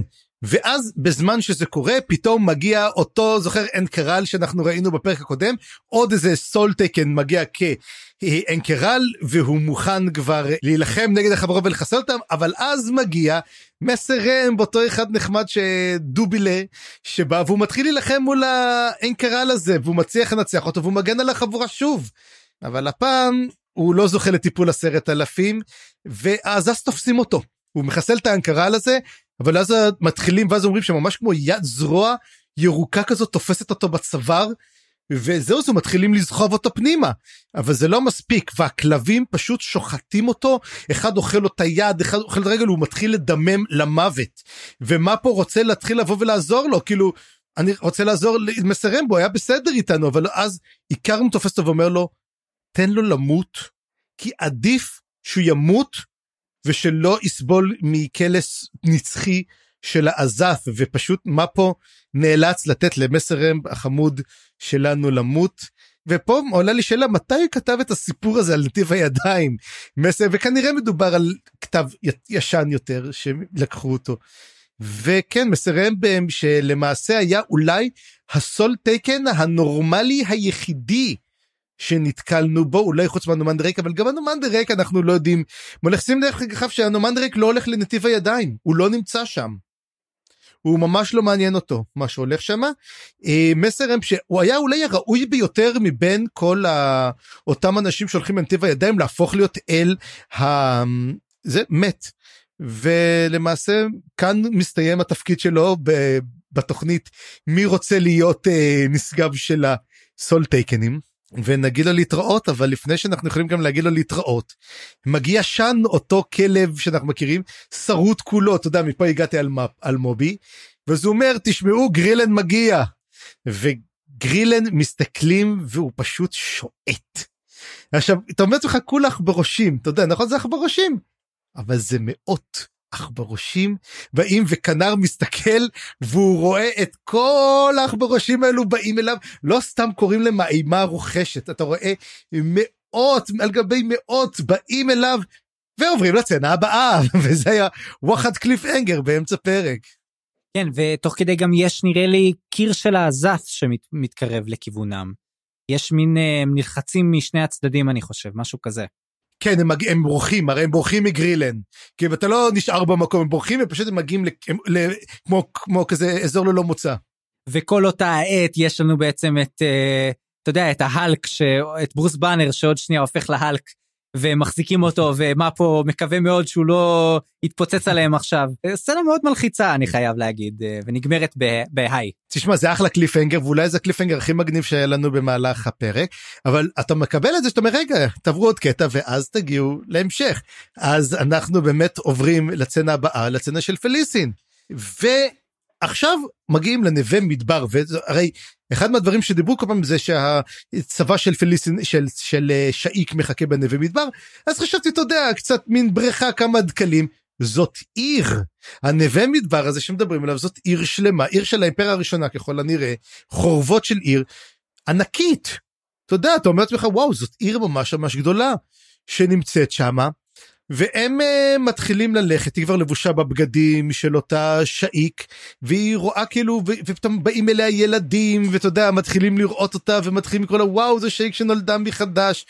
ויש שם המון המון יתומים והיא רואה איזה ילדה קטנה ואומרת מי זאת איך קוראים לה אומרים אה אין לה שם כי היא יתומה אז לא נתנו לה שם. והיא כזאת אומרת והיא מתחילה לראות המון המון עוולות גם כן כאילו היא חשבה שהם הרבה יותר אתה יודע כאילו נאורים וזה ומתברר שהם לא לא כאלו יותר טובים מכולם.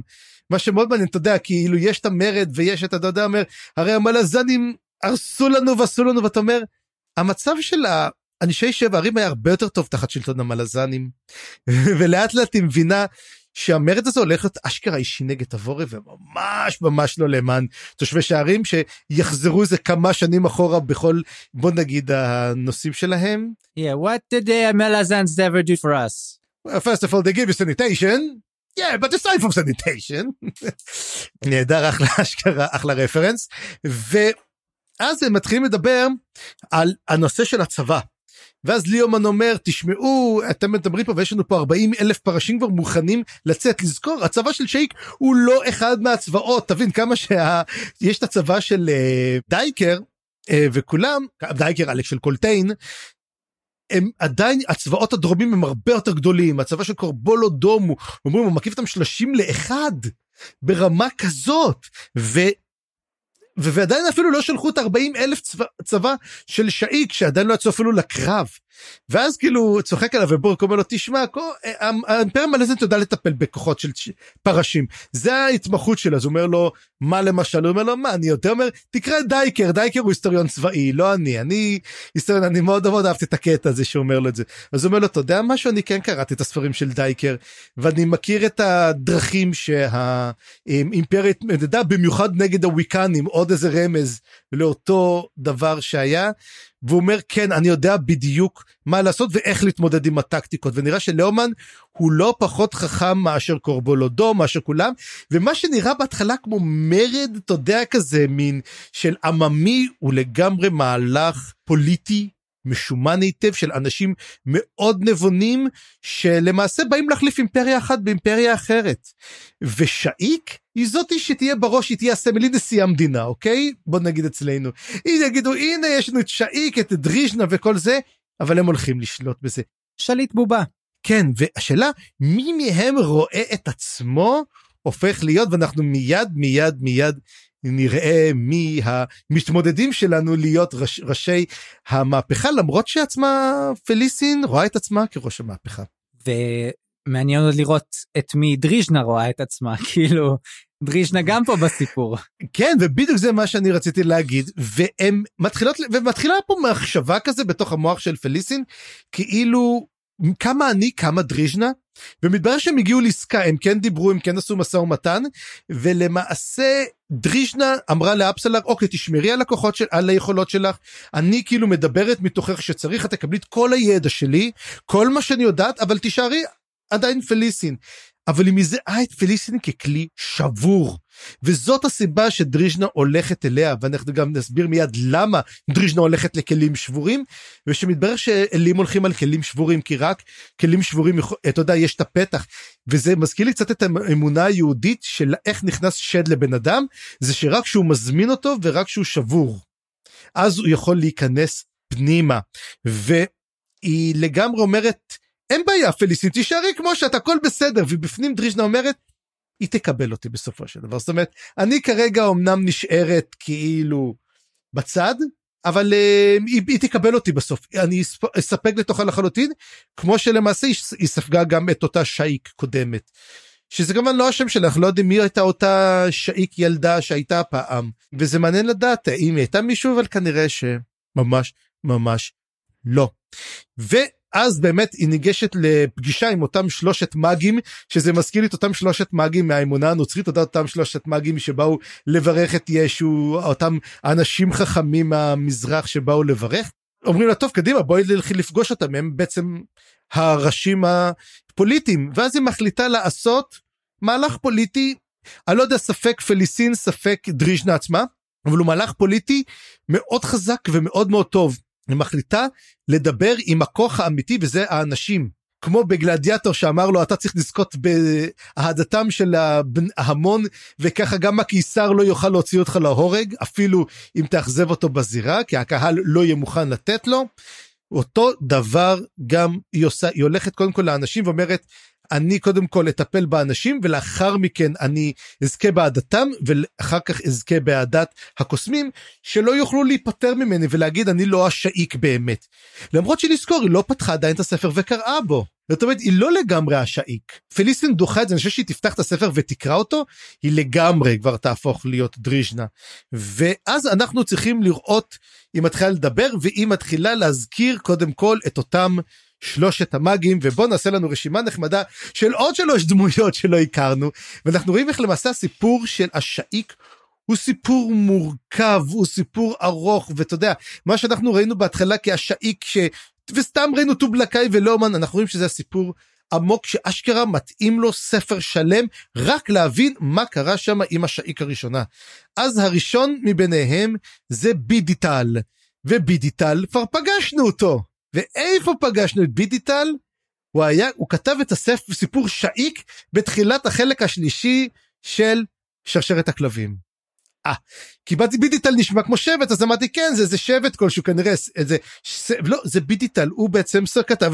הוא כתב שירים הוא איזה מין קוסם משורר כזה שכותב על השאיק כנראה כותב היסטוריה כנראה היסטוריה מעושה לך תדע כותב שירי הלל לשאיק אבל בידיטל מספיק שקראתי רק עליו את מה שעומד אני כבר שונא את הבן אדם הזה והוא נראה לי אחד הרעים שאתה לא יכול לאהוב אותו. יש כמה רעים שאתה אומר לעצמך תשמע לסין אולי אני קצת הופך להיות מרחם עליה בזמן האחרון יש לך עוד בוא נגיד את רייס שלא כל כך הכרנו אותו אבל גם כן אבל בידיטל הוא אחד האנשים הנוראים ביותר שיש בידיטל הוא מי שלמעשה מצא את השאיק הראשונה ושבר אותה לכל אופן כדי להכניס לתוכה את דריז'נה תוך כדי שהוא אנס אותה כילדה קטנה והוא שבר אותה כל רגע. הוא מתייחס אליה רע והוא רואה את עצמו דרך אגב ככוח האמיתי מאחורי כל הקוסמים האלו. מישהו מאוד מאוד מאוד מאוד להיזהר ממנו ודרך אגב בעוד שהיא מדברת עם כולם כולם קוראים על ברכיהם ומחכים אתה יודע אבל מי הם שלושת הקוסמים לא מוכנים לעשות את זה ואז מה שעושה דריז'נה מתוך הכוח של אה, זה היא מתחילה לדבר איתם והיא אומרת לו אתה בידיטל אתה תקרא ברך והוא נופל על הברכיים שלו מהכוח שהיא שמה. ואז היא אומרת לו מי השני? השני טיפוס מעניין קוראים לו פבריל. פבריל הוא פחדן הוא ברח מדסם אולטור הוא גם היא אומרת בגד בשבע ערים והיא גם ניסה להרעיל אותה המון המון המון פעמים ללא הצלחה. מתברר שאי אפשר להרעיל אותה כנראה דריז'נה הופכת אותה לחסינה לרעלים זה אחד הכוחות שנותנת ואז היא אומרת לו גם אתה תקרא והיא מפילה אותו ממש נופל מתכווץ. והשלישי זו דמות מעניינת. השלישי הוא מסתורי קוראים לו לאוריק. לאוריק הוא לא מוכר הוא חידה בפני עצמה מגנים שומרים עליו מפה עד הודעה חדשה ואז לפני שהיא משתמשת בכוח שלה הוא קורא על ברך אחת. הוא עושה את זה מרצון, לא, היא לא מפילה אותו, הוא עושה את זה מרצון, ופליסטין מקבלת את זה בצורה מאוד מאוד טובה, שהוא מוכן אפילו לקבל אותה, ברך הוא לא מפילה אותו. והלאוריק הזה נורא נורא נורא מעניין אותי. אז ברגע שהם עושים את זה, היא אומרת, הצבא שלי יוצא לקרב, ואז המערבולת, אותה מערבולת גדולה, עולה לשמיים כמו נס של צבא, ולמעשה היא מכריזה על יציאת הצבא. וזה סוף החלק שלה אז מה אתה חשבת על הסצנה המדהימה הזאת של אה, פליסין.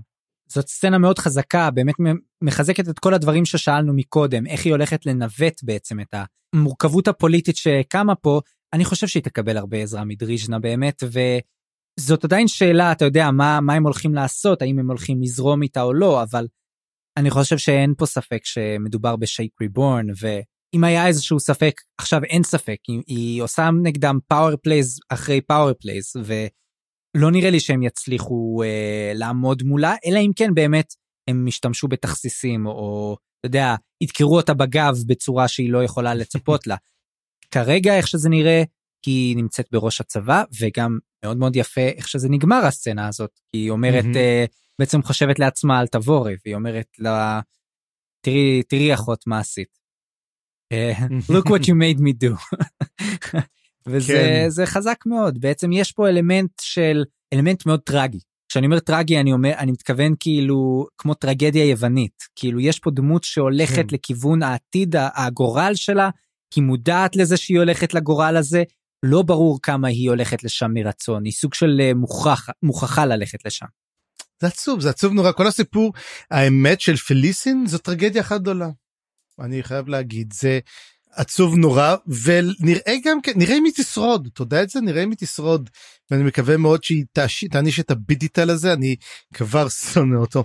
ואנחנו עוברים לחלק האחרון והחלק האחרון הוא, הוא מאוד מאוד מעניין ואנחנו חוזרים לכנר ולחבורה שלו כאילו אוקיי עצרנו פה עברנו לכל הזה ובוא נחזור בחזרה לטרמורלור ואז בעצם uh, מגיע גרילן הוא בא לחסל אותם וכנר אומר אני חייב לעשות פה משהו. ובזמן שהוא עושה את הדבר הזה דרך אגב שאן אותו שאן מנסה לחסל את איקריום. הוא קופץ על איקריום ואומר אנחנו חייבים לחסל קודם כל את איקריום כי זה המטרה שלנו כי, כדי ש... כי הוא רואה שהזז בעצם סוגרים עליהם מכל הכיוונים. הוא מנסה לחסל את איקריום איקריום עושה לו כזה פלק ודי מעיף אותו משם מחסל אותו הוא לא הורג אותו כנראה מעיף אותו וכנר מבין ש... אין לו מה לעשות, הוא מסתכל, מפשפש בתיק, הוא אומר, נשאר לי רימון אחד אחרון, והוא זורק את הרימון, מוקש, מה שזה, הוא זורק אותו, ואז הוא מסתכל ואומר, רגע, אני לא זרקתי בכלל את הרימון, אני זרקתי את הקונכייה, שקימלוק נתן לי אותה בתחילת הספר. ואז הקונכייה למעשה עושה משהו מוזר, היא מתחילה לשיר, להוציא שיר מאוד מאוד מאוד מאוד חזק, וכל הנשגבים מתחילים פשוט לתפוס את הידיים האוזניים, הם לא מסוגלים לשמוע את השיר הזה. גרילן פתאום רואה את הדבר הזה ומתחיל לברוח, אבל גרילן לא מצליח לברוח, והופך, מרגיש שהוא הופך לאפר, והכוח שלו מאיץ, מעצים יותר את הכוח של הקונכייה הזאת. וגרילן הולך קפוט שלום לך גרילן. הנה גרילן. אנחנו נפטרים גם כן מגרילן. אבל כנראה לא מארבעת האנשים שלו שסוחבים אותו ואני רוצה לדעת מה יקרה איתם. סתם. עם אותם חבר'ה שלו שאוי איזה מוות היה לי. והקונכייה עושה או כך מה שאמרתי וגם כן איקריום מתעלף וכולם מתחילים לסבול מזה ואז פתאום מגיע גל גדול מאיפה מאותם מים ישנים של ררקו שבעצם הקונכייה שומרת אותה ושוטפת אותם עם מתכות וחלקי ספינה והמון המון דברים עתיקים שוטפת אותם ועוזבת אותם. למעשה כמו מין תזכורת של אותו כוח העתיק של ים ררקו וזהו זה והקונכייה מפסיקה ומסתכלים ואיקריום מאולף על הרצפה. הכוח של הקונכייה הזאת היה ענק וזהו זה והכלבים כבר באים לא זה באים uh, לעצור אותו מחכים כבר מסביב שעזף ייקחו אותו. אבל uh, מפו לא מוכן לעשות את זה הוא עומד מסביב הוא אומר אני ארוג את הכלבים לפני שהם ייגעו פה. איסקר על פוסט אומר מה פתאום אה, אין כזה דבר אה, זאת העסקה הוא צריך לצועק זאת העסקה אנחנו לא יכולים לעשות את זה. ואז אה, כנר אומר תשמעו אני גם לא מוכן לעשות את זה אני גם תומך במאפו אנחנו לא ניתן לכם איתיקריום ואני לג... ויש לי מוקש ואם מישהו יגיד לי משהו אני ארוץ עם המוקש הזה לכלבים ואני אהרוג אותם. הרי כנר מה אכפת לו הרי כנר אוהב לקפוץ עם דבר לראות אה, אל אתה יודע על אה, ג'גהותים וזה מתים על זה הספר זה מתים לקפוץ עם, עם מוקשים על אה, זה ופוסט בסוף אומר אוקיי בסדר אני אתן לכם וגם אפסלר אומרת כן זה המהלך הנכון ומפו לוקח את איקריום והם הולכים לכיוון בית הארדס כמו שלמעשה מאוד מזכיר את רליק נום אוסף את וורקן להיכנס לתוך אותו בית פינסט בדרוג'יסטן. וזה סוף הפרק. ויש פה את הנושא של הקונכייה שאתה אומר כאילו מאיפה הוציא פתאום? אני כבר שכחתי מהקונכייה לגמרי. אתה זכרת אותה בכלל. כן לא וגם השאלה יותר חזקה זה איך, איך אה, קימלוק ידע שהקונכייה הולכת להגיע לפה ולעזור להם ככה? אה, זה אני הבנתי, כי הרי קימלוק ראו, ידעו, ידעו שהוא רואה את העתיד, והוא הסתכל עליו ואומר לו, אני רוצה לתת לך מתנה, והוא נתן לו את המתנה ואומר לו, זה יעזור לך כשאתה צריך אותה. וכשהוא שואל, אה, תגיד, הוא נגע בך? יצא לו לגעת בך ולהבין את זה? אז הוא אומר, שמע, לא יודע, אולי הוא באיזשהו שלב נגע בי בלי ששמתי לב, אבל כשהוא ביקש ממנו לגעת ב... לגעת בו הוא לא הסכים. הוא לא נתן לו. נכון, הוא לא נתן לו בעצם. אז כנראה שהוא איכשהו כן הצליח לשאוב ממנו את המידע הזה. אבל עדיין, לדעת שהוא, שהם יגיעו לשם ולשתול אצלו את הקונכייה הזאת שבסוף היא עזרה להם, אתה יודע, זה טיפה כזה אה, מורכב. דאוס אקס מכינה. כן. תשמע, איך, איך הכי מצחיק שאומר את זה כנר בלב, הוא אומר, אני תכננתי למכור את זה באיזשהו עיר או משהו כזה, כאילו, ושכח, אומר, שכחתי מזה לגמרי, וזה גם אנחנו הקוראים, וואלה שכחנו לגמרי שיש לו את הדבר הזה. אבל גם היה פה אתה יודע כנראה שגם יש פה קטע של לעשות צדק פואטי שהיה מקודם עם הגזבר ועכשיו עם uh, גרילן כי בעצם the tide of madness הוא נשטף על ידי uh, אחר. כן. ואז אפשר להתפייט האם זה the tide of time או the tide אולי mm-hmm. אולי אתה יודע הרי הוא רצח עיר שלמה גרילן אז אולי זה סוג של uh, נקמה של שבע הערים בגרילן. משהו כזה וגם הוא ברח מעיר אחת זה ידוע ברח מאיגתן אנחנו לא יודעים עדיין מה קרה שם באיגתן אנחנו רק יודעים שדסה מול טור מת שם ושהיא נשרפה והוא ברח מהשרפה. האם תתארות עכברשים ניסו לחשוף אותם ושרפו את העיר השלמה? האם האם האם אותו גרילן הרג את דסה מול טור שאלות מיני שאלות. אבל אבל אני חושב שיש פה גם עניין שקשור באמת למתים שלו. הרי אנחנו יודעים שהחולות של ררקו או האוקיינוס של ררקו בעצם הם מלאים בעצמות. ואני אני אומר אתה אז זה לא כזה רחוק אה, צפריר מזה שאמרת שאולי האלה שסחבו אותו בעצם הרגו אותו זה לא כל כך רחוק אני חושב שיש פה צדק פואטי ובעצם הם כן רצחו אותו. אה איך אה כן כאילו עם האימפריה הראשונה כביכול כן כביכול. אוקיי זה מעניין איזה כיף להיות צודק שאתה אפילו לא מוכן להיות צודק. זה תמיד כיף. אה, ו- וקרוקוס, קרוקוס בסוף מקבל uh, שורה, זה מעניין כאילו למה פתאום uh, קרוקוס הוא זה ששם לב שהם יצאו מהמבוך ומתקרבים לבית העזה. כן, קרוקוס הוא מין דמות שולית עד לא בכלל מובנת למה הוא נמצא שם, והכי מצחיק הוא שקרוקוס מבין את זה גם. קרוקוס מבין שאין לו כל כך מקום שם מין דמות כזה מין אוקיי באתי איתכם אבל אני לא עושה ממש כלום יש לך את כנר שעושה את הדברים יש לך את אפסלר המגניבה וקרוקוס די מנסה לשרוד למרות שמאפ אומר שהוא מאוד מאוד חכם והוא לא וזה מעניין מאוד לראות מה יקרה. טוב אז בוא נעבור לפרק 19. פרק 19 מתחיל בעצם עם קטע חדש שלא ראינו עד עכשיו את הכותב שלו, תסורן, לא יודע איך לקרוא אותו בדיוק, תסורן? פיסורה סתם. שנייה, שנייה אני אסתכל בדיוק. תסורן. תסורן כן. שזו פעם ראשונה שאנחנו בעצם uh, שומעים עליו והאמת הרצתי חיפוש. ומקווה גם פעם אחרונה. כן. כן הוא לא מופיע לא, יותר? לא מופיע יותר, בדקתי. יופי תודה רבה כי אין לנו כוח להגיד את זה כל פעם. והאמת שהקטע גם השם שלו מוזר זה דוג צ'יין לעומת אה, אתה יודע שרשרת הכלבים זאת אומרת אה, בה"א הידיעה במקום זה יש לנו שרשרת כלבים שרשרת שמשתמשים בה לכלבים וזה כמובן קישור לזה ואני אני תוהה לעצמי בעד מי הקטע הזה?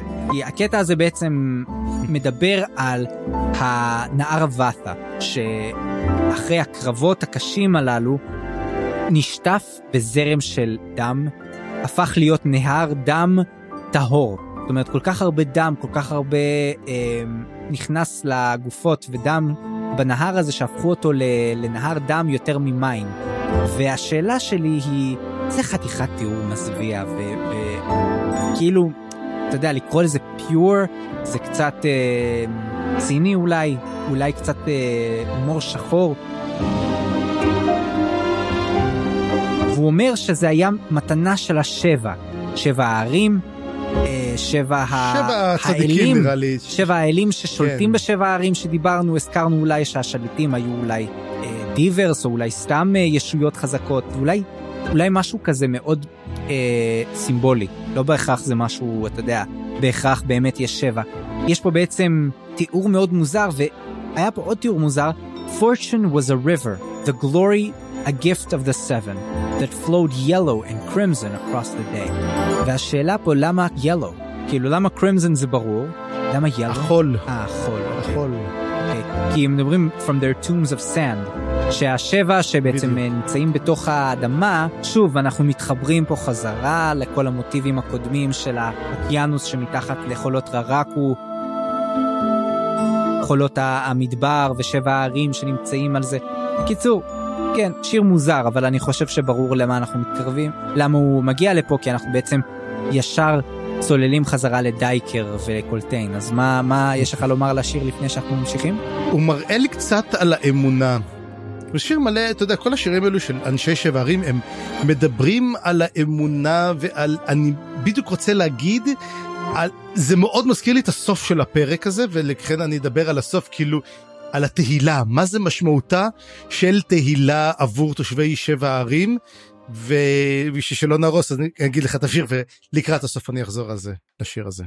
כן, אוקיי, אז אנחנו בעצם חוזרים לדייקר, אני קצת כבר התגעגעתי אליו, אז אני שמח שחזרנו, וגם זה אחרי קרב מאוד מאוד רציני, היה פה בעצם חתיכת אה, אירועים, אה, בעצם האירועים שלו היו יותר משמעותיים בפרקים הקודמים, לדעתי, ואנחנו אתה יודע, דייקר לא לוקח חופשה אף פעם מלהיות היסטוריון צבאי, אז הוא כן עושה פה קצת אה, סקר של מה היה בקרב, ואנחנו מקבלים רשימת אבדות די רצינית. אה, גם, גם הפליטים, שזה אולי החלק הטרגי במיוחד, כי נהרגו יותר מ-20 אלף פליטים, ודייקר שם לב שהרוב היו בעצם ילדים, או צורה בלתי פרופורציונלית שלהם הייתה ילדים, ונותרו רק תריסר מהנדסים. הם חטפו אבדות רציניות. אני לא יודע כמה מהנדסים כן. היו לפני זה, אני מעריך שכמה מאות, נכון?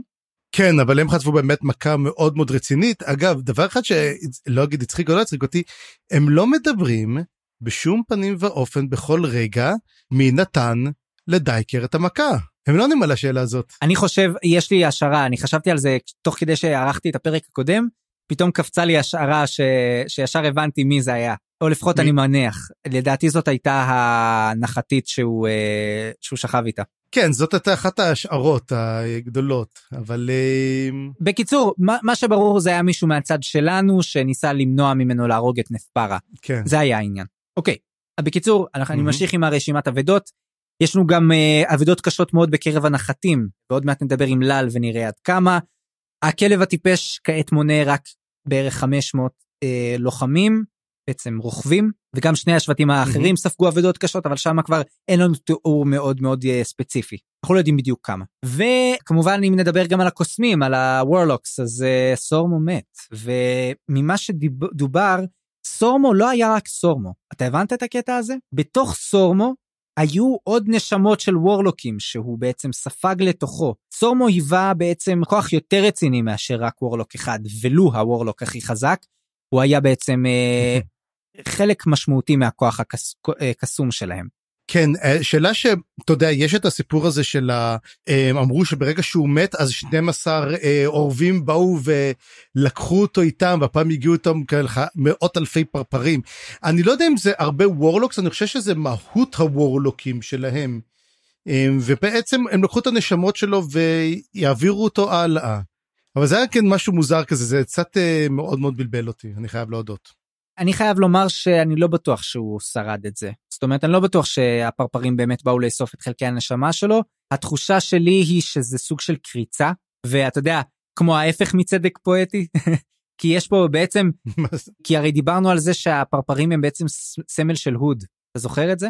אז נכון, יכול להיות שזה בעצם, נכון. אה, וכאילו. כאילו הם באו, ל, באו לאסוף אותו, אבל לא כמו שהיה מקודם עם העורבים. לדעתי הם באו באמת לאסוף אותו, הוא עבר בשערי הוד. אז אה, נחכה ונראה, אני מקווה שסורמו שרד, אבל יש סיכוי שהוא לא. אני לא יודע כמה פעמים אפשר לעשות את הטריק הזה עם העורבים. אה, זאת שאלה, אתה אומר שיכול להיות שהוד לקח אותו? יש סיכוי. שאלה מעניינת. בכל מקרה, אנחנו חוזרים לדייקר והוא בעצם רוכב ליד לאל. לאל במצב אה, גרוע, הוא, אם מקודם הוא היה במצב לא טוב, אני חושב שעכשיו הוא ממש אה, קרוב לפירוק. ודייקר מנסה לנחם אותו, אבל ברקע אנחנו רואים גם את כל ה... אתה יודע, הנהר השוטף עם החלקי גופות ודם ששמע, שראינו בקטע, וגם משום מה הם רואים כל מיני אה, קברים של טלנימאסים. אתה קלטת את הקטע הזה? אני חושבת שזה כן, היו שם קברים של ו- תל"ן. ובכלל, אתה יודע, שאריות של אה, כל מיני רמיזות היסטוריות, מה, מה קשור עכשיו? מה, מה הסיפור הזה עכשיו? הסיפור עצמו, למה אין את ארוחות אדמה? וזאת אחת השאלות שמדברים עליהם, כאילו, מה יש פה במקום הזה? ומי מדריך את ליסט? הרי זה גם כן אחד הדברים החשובים של הנקודה פה. והוא מדבר שבעצם, אגב, הם רואים את, ה, את הגולגלות שלהם בתוך העצים, הם כאילו קוברים אותם בתוך עצים, שזה מאוד מאוד מוזר, ויש את הקברים של ה, גם של הג'גהותים. הם מבינים למעשה שהקרבות תמיד יהיו קרבות, אתה יודע, אנחנו רואים את הקרבות של פעם, רואים את הקרבות של מה משתנה בעצם? אנשים הורגים אנשים, אנשים רוצחים אנשים, וכמו שתמיד אומרים, ילדים מתים, זאת הטרגדיה הגדולה ביותר שיש. כן, ופה זה קרה ממש ליטרלי. ואולי אולי זה הסיבה שאלעל כל כך שבור, הרי הוא זה שאמר לד, לדייקר שילדים מתים. אה, ואז אנחנו מקבלים אה, סצנה חדשה, ו... ואולי הסצנה הכי, אחת המשעשעות פה בפרקים, היינו צריכים קצת איזשהו רגע של שעשוע בתוך. כל הבלגן הזה. ליסט קורא לדייקר שישתתף באיזשהו טקס של קולטיין, הוא בעצם חולק כבוד לסאפרים, למהנדסים שלנו, שאתה יודע, בזכותם בעצם הקרב התנהל בצורה מוצלחת כמו שהוא התנהל למרות כל האבדות והוא בעצם בא לתת להם לחלוק עליהם כבוד והוא אומר אתם יודעים אין לכם אה, מפקד אז בוא בוא ניקח איזה מישהו רנדומלי מביא איזה מישהו, תגיד, אתה, אתה פה יכול להיות אה, מנהל מצוין, יופי, לוקח אותו, אוקיי, בוא נעלה לך את הדרגה, אתה תהיה עכשיו סארג'נט. קצין, נכון? מה זה סג"ם? מה זה סארג'נט? לא, סמל, סמל, הוא לא קצין אפילו. אוקיי, מצוין. ואז ה... הוא שם אותו סמל. ואז יש פתאום אה, שקט, צרצרים, ואחת מהמהנדסים אומרת, אה, אה, זה מוזר מאוד, כי הבחור הזה הוא בעצם היה הקפטן, ואתה כרגע הורדת אותו בדרגה, ומסתבר שהוא המפקד הנעלם של, ה- כן. של המהנדסים, שכל הזמן שאלנו אם הוא קיים, אם הוא לא קיים. אז הוא קיים. צפר... הוא קיים, אנחנו טעינו, קולטיין טעה, דייקר טעה, כולם טעו, אה, וקוראים לו קפטן מינסר. וכל הסיפור הזה היה מה זה משעשע, אתה יודע, לא רק הסיפור שהוא בעצם הוריד אותו בדרגה, אלא שבעצם איך שהם קיבלו את זה. כאילו מינסר קיבל את זה בוואלה רוח ממש טובה, הוא זרם עם זה, ובמקום זה, עכשיו קולטיין נמצא במצב מוזר, כי פתאום אין לו בעצם את המפקד, ה... הוא צריך בעצם מישהו שיפקד עליהם, והוא הוריד בדרגה את הקפטן. אז מה שהוא עושה, הוא לוקח את, ה... את המהנדס... מהנדסת ההיא, והופך אותה להיות המפקדת הכללית. ו... וזה בעצם לא מפריע למהנדסים, כי הם בעצם לא אכפת להם מי המפקד, והיא בעצם תמיד מקשיבה לו בכל מקרה למינסר. אז, אז ככה הם יוצאים מהתסבוכת המוזרה הזאת, אבל ב... יודע שזאת הייתה סצנה מאוד חמודה. כן, אהבתי גם כשאתה יודע, אומרים, למה, למה מינסר לא מגיע אף פעם לפגישות? אומר, אה, זה לשנת היופי שלו, הוא, אתה יודע, הוא, הוא, בטח הם מעוותים לגמרי, אז הוא ישן כדי להיות יותר יפה, זה, זה מאוד מאוד הצחיק אותי. כן, לא, הוא אומר, הוא כנראה זקוק לה מאוד לשנת היופי הזאת, איך שהוא נראה. כן. ו- ובסוף גם, קולטיין כזה, תועל, כזה תופס את עצמו ואומר, אחרי שהם הולכים, וואי וואי, איזה פדיחה, זה לא, זה בלאגן מה שעשיתי פה, אבל אומרים לו שדווקא זה בסדר. אם עד עכשיו המהנדסים אה, העריכו אותו ו... הם עכשיו אוהבים אותו. עכשיו הם, הם, עכשיו הם ממש אוהבים אותו כבר, זה מבחינתם היה חתיכת אה, אה, מהלך מבריק. אין להם, אין להם אלוהים למהנדסים האלה, אני מת עליהם. כן. הם מהותה של האימפריה המלזנית, לא לשכוח, הסאפרס. כן, ואז אנחנו מקבלים סצנה חדשה, שבה דייקר ממשיך בעצם רוכב עם ליסט, שמביא אותו למגדל כלשהו, שמסתבר שזה היה הבית ההיסטורי של הג'גהות, שבעצם מתקשר איתו, שנותן לו את כל החזיונות האלה. ומסתבר שלג'גהות הזאת הייתה משפחה. אתה, אני, אני לקרוא, עד עכשיו לא חשבתי על הג'גהותים כ, כיצורים ממשפחות, אבל כן, היה לו אישה, היה לו ילדים, וה... אה, הסצנה הזאת הייתה מאוד מוזרה לי צפריר מה הקשר עכשיו? גם זה מתחבר לכל הקברים של הטלנימאסים שהיו מקודם. למה מה הסיפור פה? למה ליסט חשוב לנו לדעת על כל החזיונות האלה שלו. מה אנחנו בעצם מקבלים פה מה, מהסיפור פה. הרבה לור זה כן. אנחנו שומעים קודם כל על הנושא הזה שהם באמת הם לא כתוב הם לא אהבו משפחות הם לא, לא היו להם משפחות כמשפחה.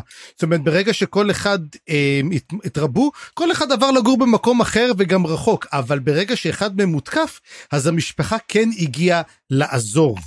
ואתה יודע על כל ג'גות אחד הם הרגו איזה עשרות אלפי תלן אימאסים אבל תלן אימאסים פשוט לא היה להם אכפת הם שלחו פשוט את כולם לחסל אותם. וזה אמרו גם כן שלאט לאט הם מנסים כאילו להבין מי אשם במלחמות. האם זה הג'גותים? האם זה התלן אימאס האם יש אשם במלחמה הזאת? אבל כמובן שאני מרגיש אישית שהתלן אימאס אשמים לגמרי.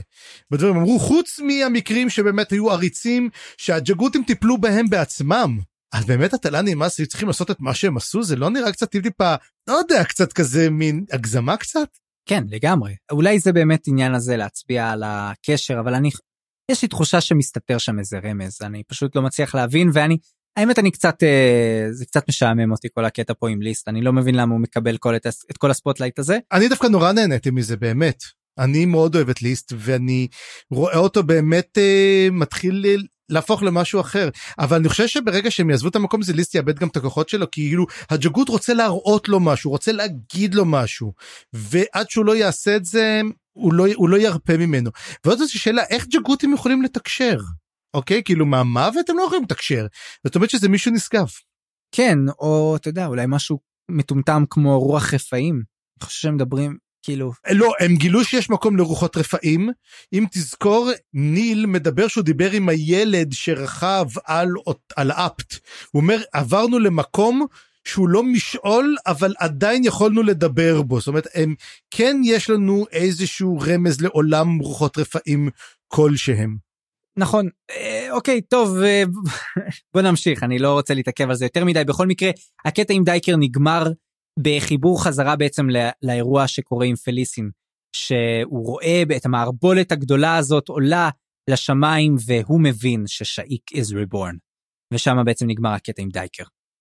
כן וזה יפה זה קישור נורא יפה אתה יודע לזמנים כי אנחנו לא אחד הדברים שהכי מעניין אותי לדעת זה האם קלם בכלל עדיין ברצף הזמן שלנו? אתה יודע אנחנו לא יודעים את זה אבל אנחנו כן רואים שפליסין ודייקר זאת אומרת או דייקר והבוריק אם אנחנו לוקחים את שני קצוות ההיסטוריונים שלנו אנחנו יודעים בדיוק את הנקודות זמן שלהם ואנחנו רואים שהיא עולה לשמיים והוא יודע שייק נולדה מחדש והם עצמם עברו את נהר אבטר. זה לגמרי מסונכרן אצלנו לחלוטין. כן, אנחנו יודעים על כלם שהוא ראה את תבורה, את הצי של תבורה, אז לפי זה אנחנו יכולים לדעת בערך איפה הוא נמצא על הציר. כן. אבל אתה צודק, הוא באמת שותל פה את האירועים האלה שהם בעצם כמו נקודות ציון שאנחנו יכולים אחר כך לחבר את כל הרצפים השונים פה. בכל מקרה זה נגמר הקטע ואנחנו עוברים לרגסטופר חזרה לקלאם. וזאת אה, אחת הנקודות האהובות עליי בכל הפרקים האלה אני חושב שזה גם היה מאוד נחמד בשבילך ואני חושב שזה בדיוק מה שדיברתי עליו מקודם mm-hmm. שאמרתי שמתחיל להיווצר לנו החיבור הזה שהיה כל כך חסר אוי, כן, לספר לגמרי. הקודם ו, ולהבין מה קורה שם בגנבקיס אולי אנחנו מקבלים טיפה כזה הבלחה והכל מתחיל להתחבר גם פה וגם נראה לי בהמשך הפרק אנחנו נראה עוד נקודה קטנה כזאת. בכל מקרה קלאם נמצא עכשיו בתוך סערה ממש רצינית אני תוהה לעצמי אם זאת סערה אמיתית או לא. כאילו יכול להיות שזה הכל חלק מה, מאותם חזיון תעתועים שאנחנו נמצאים בו הבלבולי מוח שהם נורא מטרידים את קלאם אבל יכול להיות שזאת סערה אמיתית. ובכל מקרה הוא מרגיש מאוד את השינויים בזמן האלה והוא מחליט שאין ברירה. הוא צריך עכשיו לעשות מעשה דרסטי והוא בעצם שולף את ה-shaved knuckle שדיברנו עליו מקודם. מסתבר שזה דבר אמיתי כאילו, כאילו זה לא רק אה, אתה יודע figure of speech ה-shaved knuckle זה באמת אבן קטנה כמו שמקודם הוא כן. השתמש באבן הזאת אבן דומה בשביל לפתוח את המשעול הקיסרי עכשיו יש לו עוד אבן הוא לוקח את האבן הזאת שובר אותה ומתוכה יוצא בעצם חיבור אני חושב שזה סוג של חיבור כזה קולי אבל יכול להיות שהוא גם יותר חזק מזה לקוויקבן ומתחיל איתו בעצם שיחה. וזה היה ממש ממש מגניב אני חושב שזה מאוד מעניין גם לראות שאנחנו את כל השיחה הזאת מקבלים בעצם מנקודת מבט של קלאם. ואנחנו לא יודעים המון על קוויקבן אבל אנחנו מבינים שהוא נמצא במצב לא טוב. הוא כנראה איבד הרבה דם.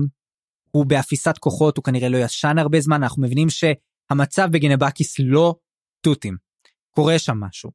ואני אומר לעצמי כמו שאולי אתה גם רמזת לזה כנראה שזה מה שהולך להיות בספר הבא זאת אומרת יכול להיות שיש לנו מין הכנה לספר הבא אני מאוד אשמח לראות לחזור לי להבין מה קורה בגנבקיס ויותר מזה יהיה מאוד מגניב אם הסצנה הזאת אנחנו נקבל אותה גם מהצד השני.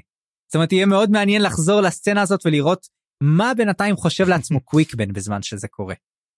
כן זה מדהים כל הסיפור הזה גם כן אני בטוח שנראה את זה מהצד השני. זה יותר מדי אתה יודע good to be true שלא להשתמש בדבר כזה וגם כן אז אנחנו נדע אתה יודע ואז יהיה לנו גם כן מה שנקרא את הרצף זמן גם כמו שאמרנו על סינכרון אנחנו נוכל לראות את זה גם שם. אז בעצם קודם כל מעניין לראות שקוויקבן מופתע מאוד מהמצב של קלאם זאת אומרת בהתחלה הוא חושב שקלאם כבר נמצא בארמון הרי הם סיכמו ש... שמתי הוא יקרא לו כשהוא יהיה בארמון הוא יצטרך את העזרה שלו ברצח של הסין ההתנגשות שלה אבל בעצם קלאם לא נמצא בארמון אלא עדיין נמצא בים ואז הוא אומר לו אתה, אתה מבין שזה זה רק פעם אחת יש איזה שימוש אחד זה חד, חד פעמי הדבר הזה. קלאם ברור שהוא מבין את זה אבל הוא היה ממש כנראה בסטרס הוא היה ממש זקוק לעזרה של קוויקבן ומה שהוא בעצם מבקש מקוויקבן זה שהוא ינסה להבין מה קורה לעזאזל בספינה. האם יש פה איזושהי התערבות קסומה? האם מישהו משתמש בו בקסם בשביל לבלבל לכולם את המוח? וקוויקבן מאשר את הדבר הזה. הוא אומר יש פה בעצם משעול חזק מאוד שמשפיע על המוחות. ואני תוהה לעצמי אנחנו לא יודעים על משעול כזה נכון? יש בעצם את משעול האשליות שזה הדבר הכי קרוב כן כן אבל האם מדובר על המשעול הזה אנחנו לא יודעים לא יודע עכשיו תזכור שגם כן לקוויק, לקוויקבן יש גישה לשבעה משעולים שאנחנו גם כן לא יודעים איזה. כן. לך תדע זה שהוא אומר זה משעול הנדיר והמסריח ביותר אז כאילו מה, מה המשעול הכי מסריח של בני אדם? אני לא יודע, משעול הזבל? אין לי מושג מה זה יכול להיות. אז אין, אין לי מושג איזה משעול זה, מעניין שהוא לא אומר לו את זה, יכול להיות שהוא לא אומר לו כי קלאם לא יבין. קלאם לא ממש... ה- הוא אומר שהמטרה שלו זה בלבול, אז יכול להיות שכן מדובר על רשן. אז זה מה שאני חושב, זה הכי קרוב, אבל, או על מיינס, שזה גם כן אותו משעול. אבל מצד שני זה, זה נראה לי שהוא היה אומר אם זה משהו כל כך ברור. בכל מקרה זה מוזר, נכון? יש פה משעול על הספינה, לא ברור מי פתח אותו, לא ברור מי שולט בו, אנחנו כמובן חושדים בסלקלן, אבל האם זה באמת הוא? אנחנו לא יודעים. והם מדברים גם על הבלגן עם פידלר, כאילו עכשיו בעצם קלאם מספר לקוויקבן שהוא לא עם פידלר, שהם התפצלו. מהמם. ואז אנחנו מקבלים אה, קטע יותר מוזר. הרי כל הרעיון ללכת לטרמורלור היה רעיון של קוויקבן. זה היה, זו הייתה בעצם אחת מה, מהתוכניות מהמם. שלהם, שאם לא יסתדר ככה וככה תוכלו לחזור דרך טרמורלור. אבל אז קוויקבן אומר, רגע, רגע, אתה מתכוון שהוא באמת הלך לעשות את זה? זה הרי טירוף. מה שקורה פה עכשיו עם כל הסול טייקנים והדיברס, הוא מרגיש את זה. הקטע הזה עם נתיב הידיים, זה מגיע עד לקוויקבן. הוא יודע מה קורה שם, והוא אומר, זה לא הזמן ללכת לשם, יש שם בלאגן עכשיו. ובעצם זה מכין אותנו לקטעים הבאים של הפרק, שאנחנו נחזור בעצם לטרמורלור. אבל מה, מה, מה, לפני שאנחנו מסיימים Mhm. את הסצנה הזאת, קלאם הולך בעצם לחדר הקפטן, שם סלקלן מסביר לו שהסערה הסיטה אותה מהמסלול, ובעצם הם כבר לא בדרך לאונטה, אלא היו שינויים בתוכניות. הם בדרך למאלאז סיטי. כן. ואנחנו כמובן חושדים בסלקלן שאולי הוא בכוונה, הוא זה שמסית אותם למעלה לגמרי. סיטי, אבל יכול, אבל אם זה לא הוא, זה כנראה מי שעושה את הבלגן פה, ואני, יש לי פה סוג של, אני לא יודע אם זאת תיאוריה, אבל זאת התחלה של תיאוריה. לך על זה. מה יש במעלה סיטי? מלזנים. חוץ מזה, אה, איזה משהו. שקשור... בית המתים. האם יש פה בעצם, הולך להיות פה קטע מאוד מעניין, שהחבר'ה שהולכים עכשיו לטרמורלור, הולכים לצאת במעלה סיטי, ומי הולכים הם, לפ... הם הולכים לפגוש שם? את קלאם. מה אה, אם כאילו, קלאם יעזור להם לפתוח את הדלת מדלת המתים ואז הם יצאו כולם במעלה סיטי? האם אולי זאת כל המטרה עכשיו של הסיפור? האם כל המטרה פה זה בעצם סלקלן מנסה למשוך את קלאם שיבוא לבית המתים? יש פה כל מיני דברים מאוד מאוד מוזרים שקורים, צפריר, ולפני שאנחנו ממשיכים הלאה, אולי תגיד לי מה, מה לך עלה מכל השיחה עם קוויקבן, נראה לי אתה גם עפת עליה כמוני. ברור זה קודם כל מה קורה הם נלחמים נגד הדום דום איך זה נגד הפניון דומין. וזה נראה שזה אויב הרבה יותר קשוח ממה שאנחנו חושבים. קוויק בן איבד הרבה דם מה יגרום לקוויק בן לאבד כל כך הרבה דם. זה אותי מפחיד כבר לדעת מה זה יכול להיות. ומה שהולך שם מאוד מאוד אה, מעניין אותי לדעת כבר מה הולך שם וכבר יאללה בוא כבר נתחיל לקרוא את זה בוא נגמור את הספר הזה נתחיל את החדש כבר בוא, בוא נראה את הסיפור. ועוד דבר בקשר לשיחה של אה, מה, מה שמגיעים לאמא לז מה אם ניקח לדוגמה שיש משהו אחר שצריך לעשות באמא לז. מה אם בכלל לסין לא נמצאת באונטה? היא נמצאת באמא לז מה אם הוא מכוון אותו יותר להגיע אליה. אנחנו לא יודעים מה יש שם כאילו אבל אתה רואה שממש רוצים שיגיע לאמא לז ושם הנתיב הבא יכול להיות שהוא מנווטים אותו לשם יכול להיות שיש שם בעצם משהו אחר שהוא צריך לעשות. יכול להיות שהוא צריך להשיג איזה חפץ קסום שבעזרתו יכול לחסל את לסין. יכול להיות שיקבל איזה כוח כלשהו מכינים אותו כנראה המשימת התנגשות שלו בלסין היא די נדונה לכישלון ויודעים את זה והוא פשוט מקבל את האופציה להצליח יותר בה. כן. ואנחנו בשלב הזה חוזרים בחזרה לחבר'ה שנמצאים בפאתי טרמורלור. ושם בעצם יש סצנה מאוד מאוד מאוד חזקה. היא בעצם חלק מרכזי בפרק אני חושב נכון? וכן רק אני וידאתי באמת הפרק הזה הוא לא כמו הפרקים הקודמים הוא בעצם נותן לנו נגיעה בכל ה... בכל החלקים ש... שנגענו בהם בפרקים הקודמים הוא בעצם עושה סוגר את כל הנקודות האלה. כן אבל הוא מתחיל ונגמר עם קולטיין. נכון, נכון, נכון, צודק. אז בעצם יש לנו את איקריום שעדיין נמצא בחוסר הכרה, מפו סוחב אותו, ויש לנו בעצם את ההתבחבשות הפנימית של מפו. הוא, הוא כבר מתחיל קצת כן לחשוד בניימלס וואנס, הוא כבר לא ברור עם uh, מה המטרות שלהם, אם הוא עדיין... מה שברור זה שהוא מאוד מאוד נאמן לאיקריום, והוא ממשיך לסחוב אותו, ובעצם הוא מנסה למנוע מהעזת להשתלט עליו.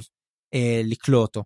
מה שכן, תוך כדי שהם הולכים, הם מרגישים שהמצב לא טוב, כאילו, זה שעכשיו איקריום לא בהכרה, יכול להיות שזה עכשיו ייתן לדברים האלה שהזף שולט עליהם, או כולא אותם, זה גורם להם להיות אה, סכנה כלפיהם, כי, כי בעצם הם כבר לא מפחידים כל כך כמו שהם היו מקודם, נכון? בלי מפו ואיקריום. מהמם. כן, אז בוודאי. פידלר נמצא בראש, ויש בעצם שיירה כזאת, הם הולכים ב- בשיירה כזאת, איסקרלפוס נמצא מאחורה עם החמישה כלבים, אבל בעצם מקדימה פידלר ומפו סוחב את איקריום, ואפסלה, רלוק וקרוקוס נמצאים מסביב. ואז הם מתחילים להרגיש שהסולטייקנים והדיברס עדיין מתקרבים למרכז של המבוך הזה. בעצם כל הזמן הם מתקרבים למרכז של המבוך, במרכז של המבוך כנראה נמצא בית העזף.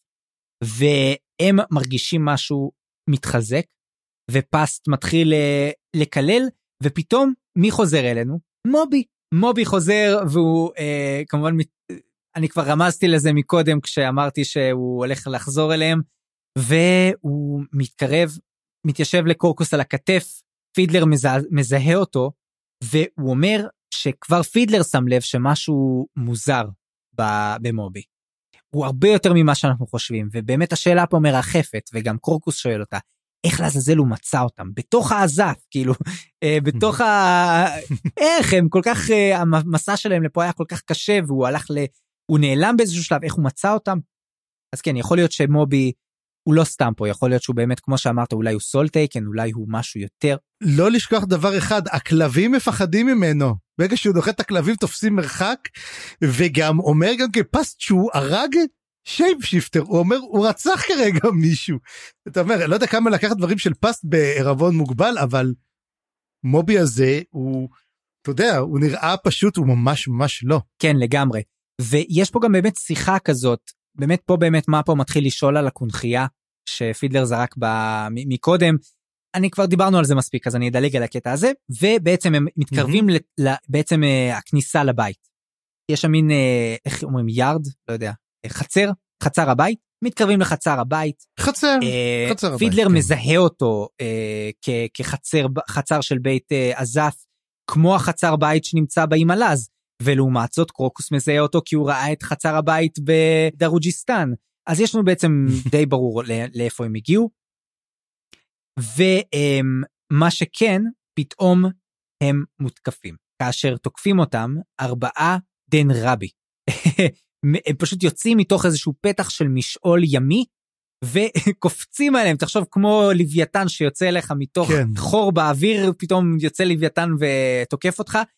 ומה שאומר לנו שכמובן פידלר חושב על זה שרגע רגע רגע רגע כבר תקף אותנו דן רבי סול טייקן ואני פיצחתי לו את הראש עם, אה, עם אה, חץ.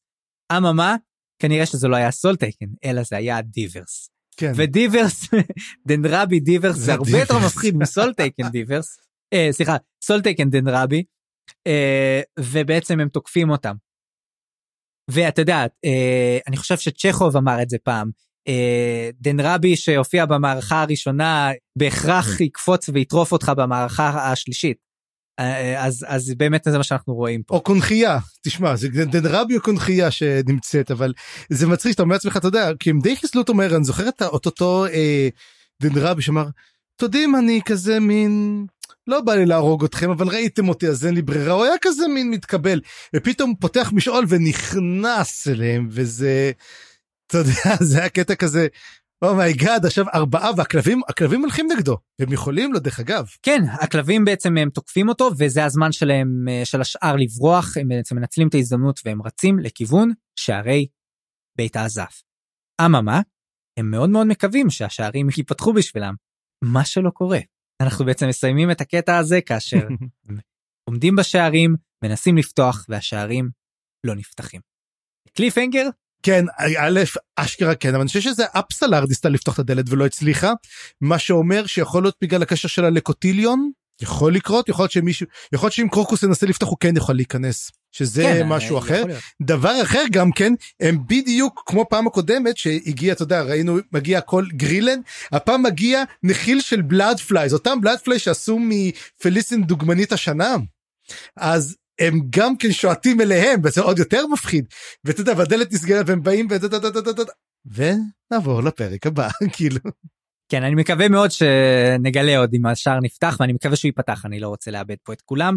אבל אנחנו... יש עוד ארבעה פרקים אנחנו נוכל כן, לעשות את זה. כן. כן. אז יאללה נעבור לחלק הבא והחלק הסוגר בעצם אנחנו חוזרים לקולטיין ודייקר וכל הסיפור הזה.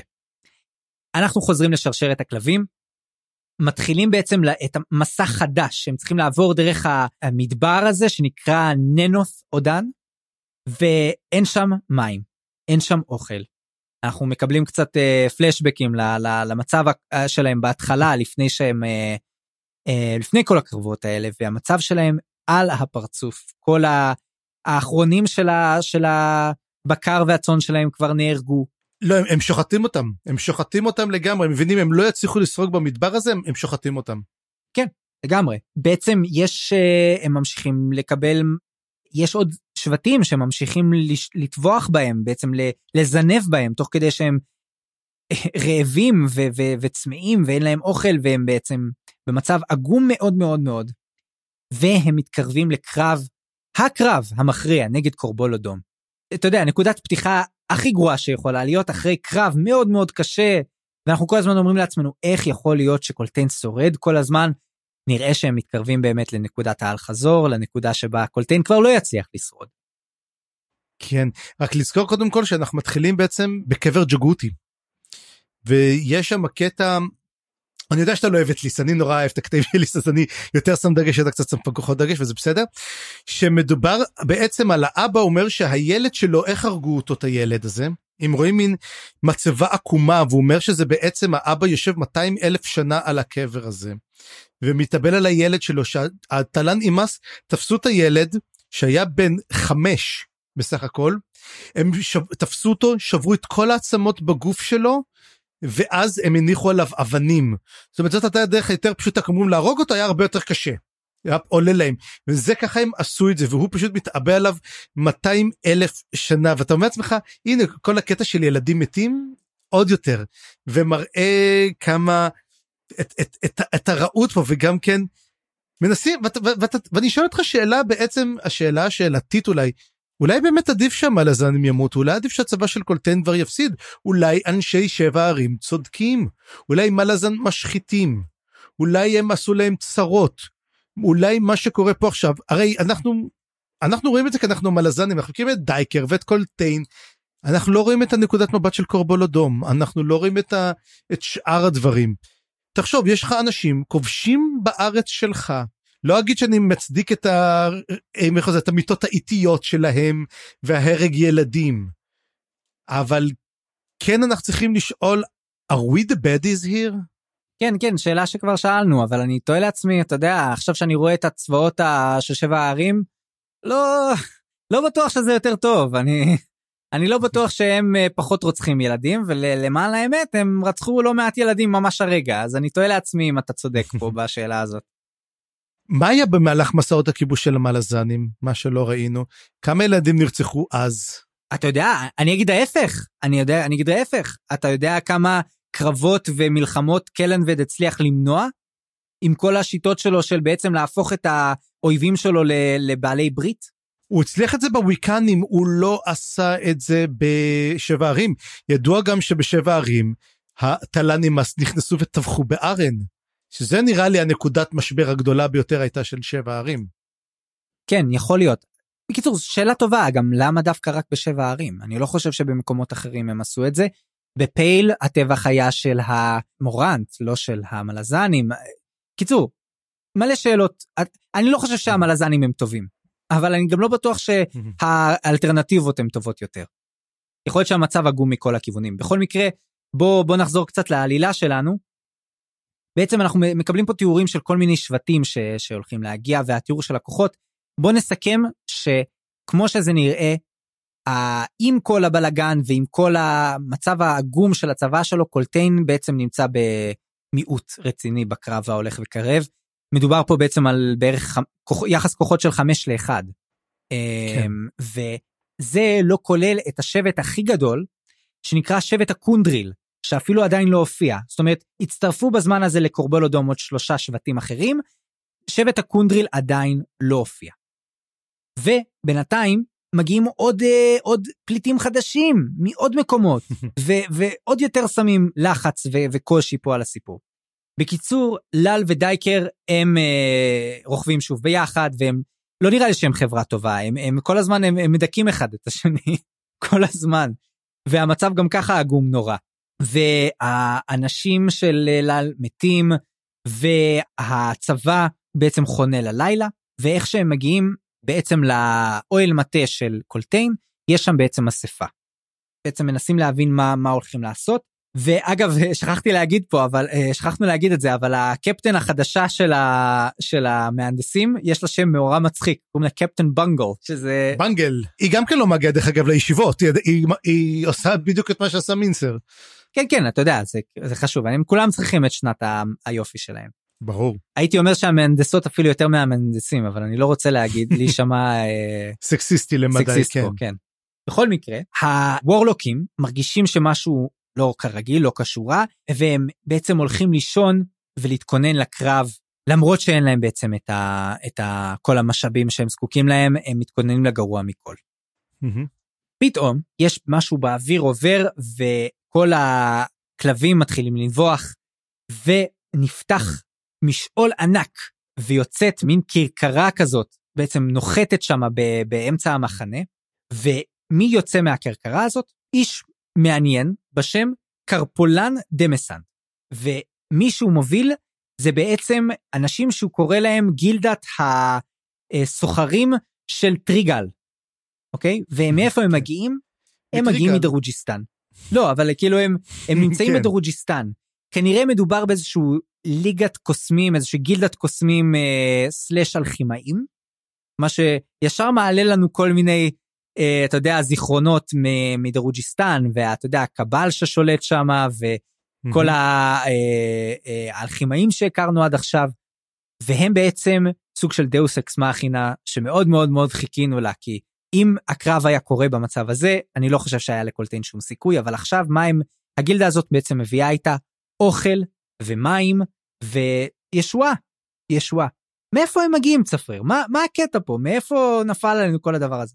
too little too late too little הם אומרים גם מאיפה זה הגיע אליהם אבל אני אהבתי מאוד את הנושא הזה של הטריגלים אמ, שמה שנחמד הוא שיש להם אמ, מה שנקרא stakeholders יש להם הם בעצם שירות משלוחים כמו ה Pony Express שהוא מגיע לכל מקום והם עוברים דרך המשעולים הכי מוזרים שיש. הם פשוט חותכים נוסעים ואתה יודע ואלו שנוסעים בעגלות הם אלו שמשקיעים בכסף. אז הם יותר מושקעים אז הם רוצים לעשות את זה. זה אהבתי את זה שה shareholders הם בעצם הנהגים. שזה אחלה רעיון ל... לעבוד וזה אתה יודע זה מין מוזר כזה אתה אומר כמה עוד דברים אריקסון יכול להמציא בעולם שלו אתה יודע. אה, זה היה ממש ממש מגניב. אתה יודע, זה הזכיר לי, עכשיו שאתה אומר את זה, זה הכי מזכיר לי את הסצנה בהארי פוטר, את אה, אוטונוס הלילה, שפתאום כזה משום מקום מגיע איזה אוטובוס ויכול לקחת אותך ממקום למקום, אתה יודע, הם, הם, אה, או, בעצם, אז זה מזכיר קצת את הכרכרה של, אה, של הוואגן של, שבתוך דרגניפור, אתה יודע, כי גם אה, היא מגיעה כזאת כולה שרופה, אולי בגלל המשעול שהיא עברה בה, אבל אה, מאוד מאוד מעניין מה כל הקטע הזה. כן אגב היה משהו מצחיק שהם מגיעים אז הם בדיוק רואים שהם חתכו את הכתב ויש עדיין יד תופסת את הכרכרה.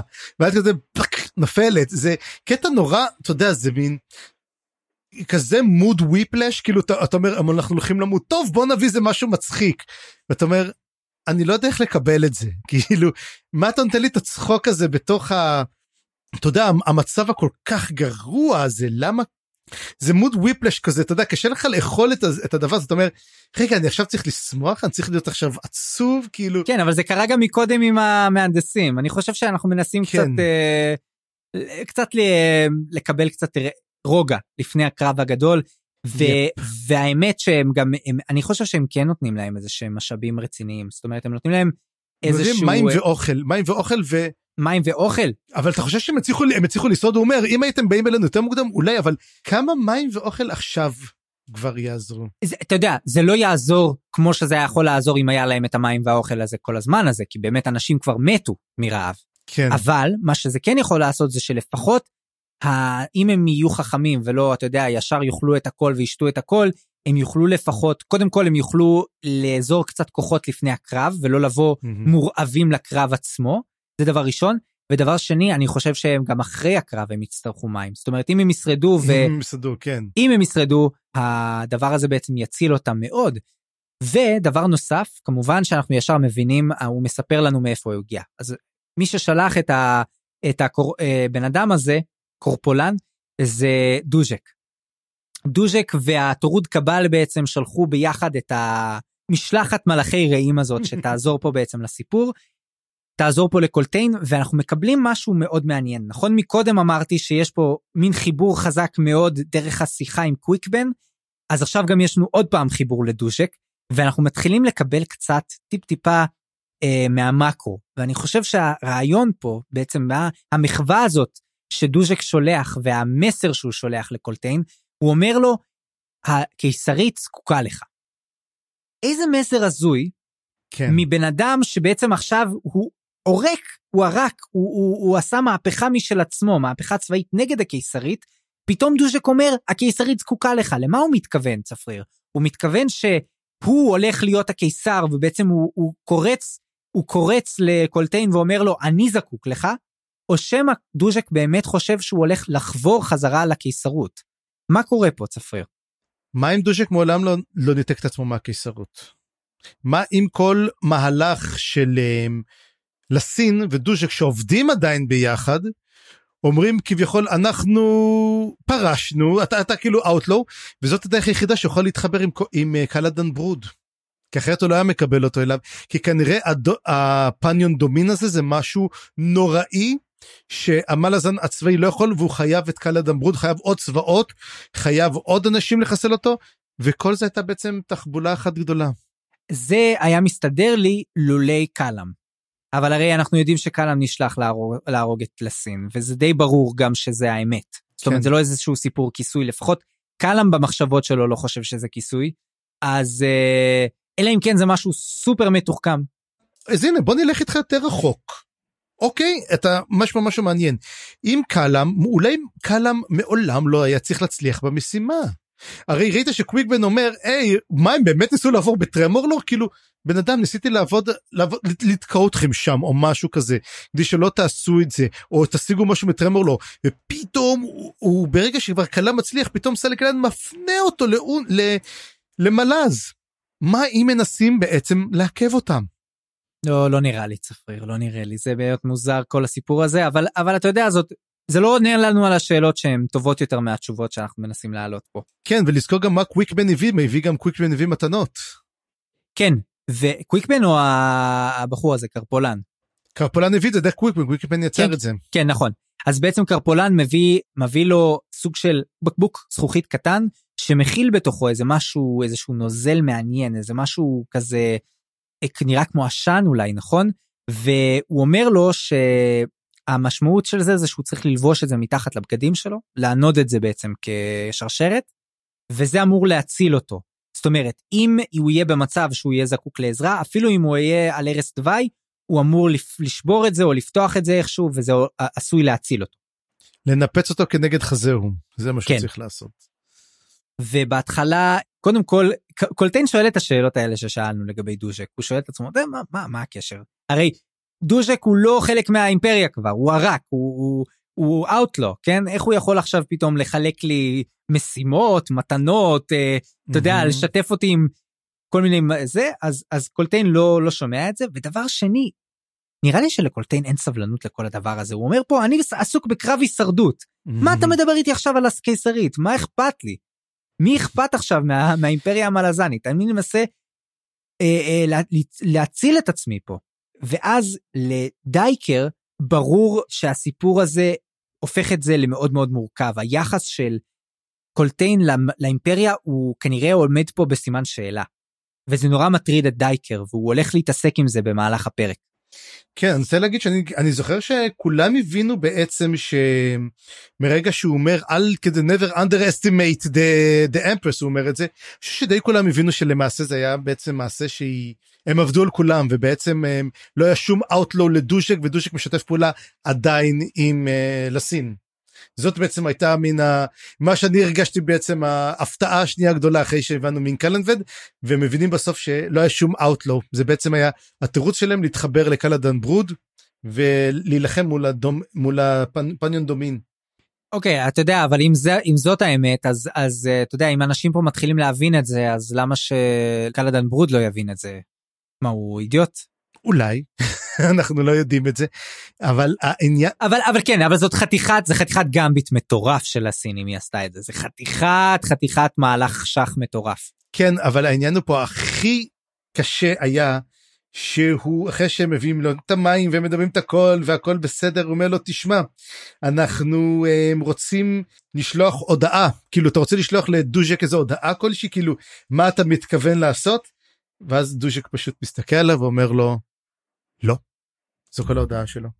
ואני חושב שקולטיין מבין שהוא כלי משחק פה וזה הדבר העצוב פה. הוא מבין אה, שלמעשה למה לא הגיע כוח ולמה לא מגיעים כל ה... זה המטרה שלו היא להפוך להיות קדוש מעונה המטרה שלו היא להפוך לאגדה המטרה שלו היא למות לא אכפת ללסין כלום לגביהם כל המשאבים שלה השקיעה בגנבקיס. אף אחד לא בא להציל אותם. והוא מבין שלמעשה הוא נלחם על החיים שלו בלי גיבוי. וגם דוז'ק מישהו חשבו איש הכבוד וזה. זה, זה שורף די את קולטיין מה שגם מראה שגם קולטיין התוכנית שלו הקרבית היא, היא לא תוכנית קרבית בכלל זה פשוט צאו לקרב. זה התוכנית שלו אין לו כבר יכול הוא מבין שכבר אין לו יכולת לנצח הוא די אמ, הוא די מקבל עליו את הגורלו למות. כן לא לא זה זה מוזר מאוד כל הסצנה הזאת. אני אני תוהה לעצמי באמת מה מה פה התוכניות האמיתיות ומה משחקים בתוך משחקים. ואתה יודע מה שבטוח לקולטיין אין סבלנות לדבר הזה. הוא, הוא אתה יודע, יש לו קרב ענק לחשוב עליו, ופתאום כל ההסחת דעת הענקית הזאת שאומרת לו, אתה בעצם חלק מתוכנית רב שלבית, יש פה בעצם אה, סיפור מאקרו הרבה יותר מעניין. אה, זה לא מעניין אותו. לא. יש לו פה משהו הרבה יותר פרקטי לדאוג ממנו. מה שכן, נקודה אחרונה, יש פה איזה קטע קטן עם ליסט, שבעצם אומר לדייקר שהוא מרגיש שהוא God touched, mm-hmm. נכון? יש שם קטע כזה? כן. מה, מה, מה זה אומר? הוא מרגיש... זה כאילו שאל נגע בו זאת אומרת כנראה הג'גות הזה הוא אל אנחנו לא יודעים איזה אל. הוא כנראה הפך להיות אל הוא מרגיש בעצם שהוא נגע בו זה קצת כמו שהרגיש הבוריק וקצת כמו שמרגישים כל גם אני חושב גם טאטאסל הייתה גאד טאצ'ט היא כל פעם שהיא פתחה את הפתיד היה לה כל אחד בעצם שיש לו יכולת נבואה הוא גאד טאצ'ט הוא, הוא משתמש בו האל בשביל להראות משהו לאחרים. הוא פותח את מראה להם מה הולך מה בעצם קורה. וזאת השאלה אוקיי, אז בוא נמשיך עם הסצנה בעצם, עם הסצנה הבאה. השחר מפציע וממש לפני שהצבאות ה... של האויב מוכנים עדיין ומאורגנים ועוד קמו וצחצחו שיניים, קולטיין כבר על הסוסים, הם uh, בעצם הולכים, יוצאים לקרב ולא מחכים לאויב שיהיה מוכן. אתה יודע, יש זמן למחוות uh, אציליות בין שני הצדדים ויש זמן לבתחבולות תעשה לך מלחמה. וקולטיין הוא לגמרי מה, מהאסכולה הזאת. אז בעצם הם תוקפים את שני השבטים הגדולים שנקראים הבילארד והטרגין, וקורבולו דום בעצם שולח גם כוחות שיתקפו את, המל, את המלזנים מאחורה. ופתאום הם רואים שהשבט הענק הזה שדיברנו עליו מקודם, הקונדריל, מתחיל להגיע מצפון ומדרום. זאת אומרת, הוא כוח כל כך גדול שהוא יכול להגיע משני הכיוונים, ואתה יודע, הסיפור הזה הוא נורא מוזר, כי, כי הם היו בטוחים שהשבט הזה מחכה לתקוף את uh, קולטיין בצורה קצת לא ברורה, ופתאום אנחנו רואים אותם מתקרבים כל כך, לא, כל כך בצורה גלויה. ולא רק זאת, אלא קבוצה של קונדרילים, של, ה, של המפקדים של הקונדריל, ה-war chiefs, מתקרבים לקולטיין. והם רוצים בעצם לנהל איזשהו משא ומתן. והם אומרים לקולטיין, שהם חיכו ליום הזה בשביל להבין מי בעצם מהשבטים הוא השבט הכי חזק. ועכשיו שהם נמצאים בעצם, יש את הקרב הזה, לא מעניין אותם מי בצד של קורבולודום, מי בצד של מלאזן, מה שמעניין אותם זה להראות שהם השבט הכי חזק בשבע הערים. ולכן הם בעצם, מה הם הולכים לעשות? הם הולכים להצטרף לקולטיין. ויש פה בעצם סוג של עוד עזרה בלתי צפויה אולי אה, אפילו יותר חזקה ויותר גדולה ממה שהיה מקודם. אמ, מה חשבת על הטוויסט הזה? זה היה טוויסט אבל קצת מין איך אני אגיד את זה זה קצת אספול כי כן בסדר הם חיכו ובדיוק כשהם באים לחסות אותם לא אנחנו מצטרפים אליכם בעצם. וזה היה כזה מין אמ, או שבעצם אנחנו לא מכירים את המושג של שבע ערים כי זה די הגיע משום מקום אני חושב שאריקסון היה עושה יותר טוב אם הוא היה אומר תשמעו לשבטים יש תחרויות מאוד גדולות והם תמיד רוצים לדעת מי השבט הטוב יותר והם רבים והם זה ואז היינו יכולים להבין אוקיי יש היגיון בזה. פה זה קצת הגיע משום מקום כאילו אומר אומר כזה מין אה, אין לי מושג איך להציל את קולטיין עכשיו חבר'ה אין לו סיכוי אז בוא ניקח את השבט הכי גדול שיילחם עבורו. לא אהבתי את הפתרון. כן, לא, זה קצת מורכב, אבל uh, אתה יודע, הסוף של הפרק, אנחנו נחזור לרגע הזה מהמם. ונדבר עליו, אני חושב, אז, אז בואו נשמור את זה הלאה. ואז יש קטע מאוד מאוד חזק בסצנה, שבעצם קולטיין לוקח את, ה, את הבקבוקון הזה שהוא קיבל אותו, וזורק אותו לדייקר. והוא אומר לו, אני רוצה שאתה תיקח את זה. כי אם יש איזה כוח להציל מישהו, הבן אדם שאני רוצה שישרוד את הקרב הזה, זה דווקא אתה. וזאת הייתה נקודה מאוד מאוד חזקה, ואתה יודע, היא הטילה אור אחר פתאום, או פתאום הסבירה לי, את כל הפרקים הקודמים, למה קולטיין כל הזמן רצה לשלוח את דייקר לכל המקומות האלה? למה הוא רצה שהוא יסתכל על הקרבות? למה הוא רצה לשלוח אותו דווקא לכל המהלכים האלה? הוא חשוב לו מאוד שדייקר ישרוד כדי לכתוב על האירועים האלה. מה שחשוב לקולטיין זה שיהיה פה מסר כלשהו. הוא רוצה להעביר פה את ההיסטוריה. ולמה הוא רוצה לעשות את זה? זה אני, אני לא כל כך ברור לי, צפריר. למה כל כך קרוב? אולי זה קשור למה שאמרת מקודם, שקולטיין יודע שהוא משחקים בו פה. שהוא בעצם כלי משחק אה, עם סוף די טרגי ו, ו, וניצול של כל, ה, כל המהלכים האלה שאתה יודע, יכול, בקונסטלציה אחרת יכולים היו להיות מאוד משמעותיים בעולם הזה, אה, באיך שמתעצבת האימפריה והשליטה שלה בשבע הערים, אבל יכול להיות שזה סתם הסחת דעת? להיות שכל מה שאנחנו חווים פה עם קולטיין זה רק הסחת דעת קטנה של האימפריה. אה, שאלה מצוינת השאלה אני אני חושב שהוא אומר כאילו חשוב לו לקולטיין איך יזכרו אותו הרי יש המון המון המון דגש בשבטים על אגדות עם על סיפורים הרי ידוע שגם הם מדברים על סיפורים גם כל הסיפור של המלחמות שהיו בין המקנים ודי הוויקנים די הלכו שבטים שלמים הלכו. והוא אומר אין סיכוי פה אז בוא תרשום עלינו שידעו באמת מה קרה שידעו באמת איך האימפריה זנחה אותנו איך זרקו אותנו ספר את האמת שידעו על העם. אוקיי, אבל, אבל ככה בעצם אנחנו נכנסים לקרב הזה, ופה בעצם כף המאזניים מתחילה להשתנות. ובעצם הכוחות של, ה, אה, של השבט החדש, קונדריל, מתחלק בעצם לשלושה כוחות. כוח אחד תוקף את השבטים שבעצם אותם לא הצליחו לשבור, הכוחות הוויקנים. כי בעצם הם שעטו לכיוון פתח העמק, נכון? מהמם. אה, אה, ושם בעצם עמדו שני שבטים, הטריגנים ועוד מישהו. וה, ומצד שני היה את הכוח של קורבולו דום, שזה הכוח המרכזי, שרדף אחריהם. ובעצם אם קולטיין לא יצליח לשבור את הכוחות של הטריגנים, הוא יילכד בין הפטיש לסדן. אבל עכשיו שהקונדרילים מגיעים הם בעצם תוקפים את השבטים הטריגנים וכן מצליחים לשבור אותם, וכוח שני תוקף את הכוח העיקרי של קורבולודום, ויש עוד כוח שלישי, והכוח השלישי הוא היה בעצם כוח חבוי, והוא תוקף בעצם את השבט השלישי, את הבילארד, מצד, uh, מדרום. ויש בעצם קרב מאוד מאוד חזק, יש גם עוד שבטים שאנחנו שומעים עליהם פה, אני לא, אני לא אתעכב על, הכ- על הסיפור הזה. בכל מקרה, הקרב נגמר, הקונדריל וצבא קולטיין מצליחים בעצם להדוף ולשבור את קורבולודום. היום נגמר, מתקרב הערב, והוורדשיפים חוזרים בעצם לדבר עם קולטיין. קולטיין אומר להם תודה רבה, אה, בעצם מהלל אותם, אומר להם, נו, עכשיו אנחנו קיבלנו תשובה לשאלה שבאתם איתה, באמת אתם השבט הכי חזק, ואז הם אומרים לו, התשובה האמיתית פה זה שהשבט הכי חזק זה הוויקנים, הוויקנים, הוויקנים. ואני הקשבתי לפרק הזה, ואני חייב להגיד שכשהקריין צרח את זה בפתוס, אני נמלאתי גאווה ואמרתי לעצמי, כן, הוויקנים, איזה מזל שאנחנו הוויקנים אה, שרדנו את הקרב הזה, באמת הרגשתי פה מלא מלא מלא אה, פטריוטיות.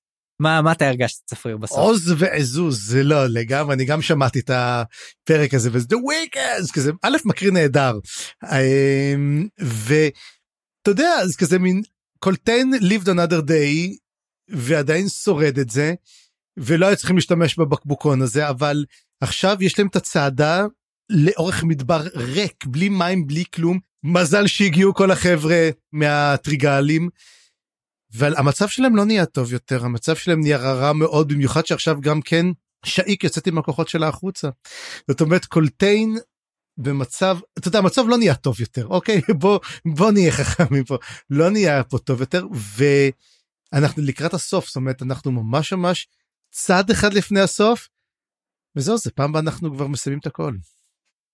כן, אני, אני אסכם שהפרקים האלה היו לי ממש מגניבים, במיוחד כל הכישורים האלה לספר הקודם ולמקרו וכל החיבורים האלה, וגם כמו שאמרת יפה, הפרקים האלה באמת בנויים טוב, כן. מאוד self uh, contained כל פרק, אבל מצד שני הם, הם כן ממשיכים אחד את השני, אין לנו פה יותר מדי קווי עלילה, זה ממשיך את הסיפור, את כל הספר, שבעצם עסקנו ביחסית מעט כאלה כיוונים עלילתיים, אנחנו יחסית שוזרים פה שלושה, נכון? ארבעה אני חושב יותר אבל כן.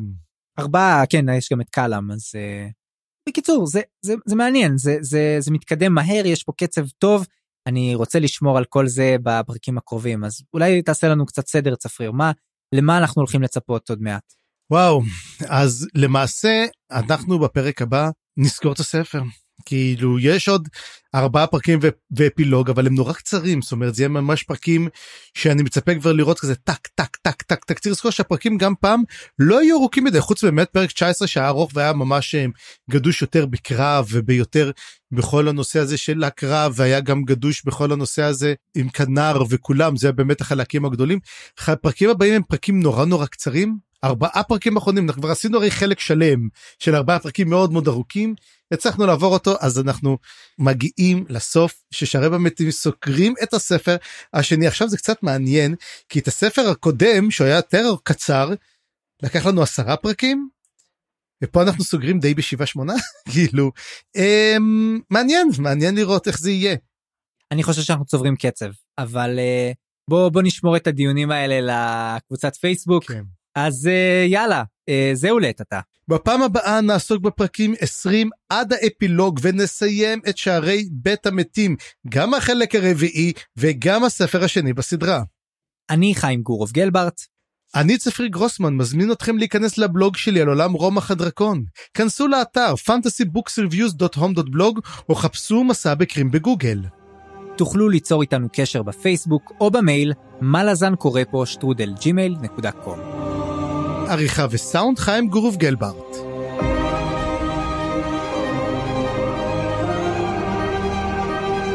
הצטרפו אלינו לדיונים בקבוצת הפייסבוק, מה לזן קבוצת קריאה. תודה שהאזנתם, וניפגש בפרק הבא.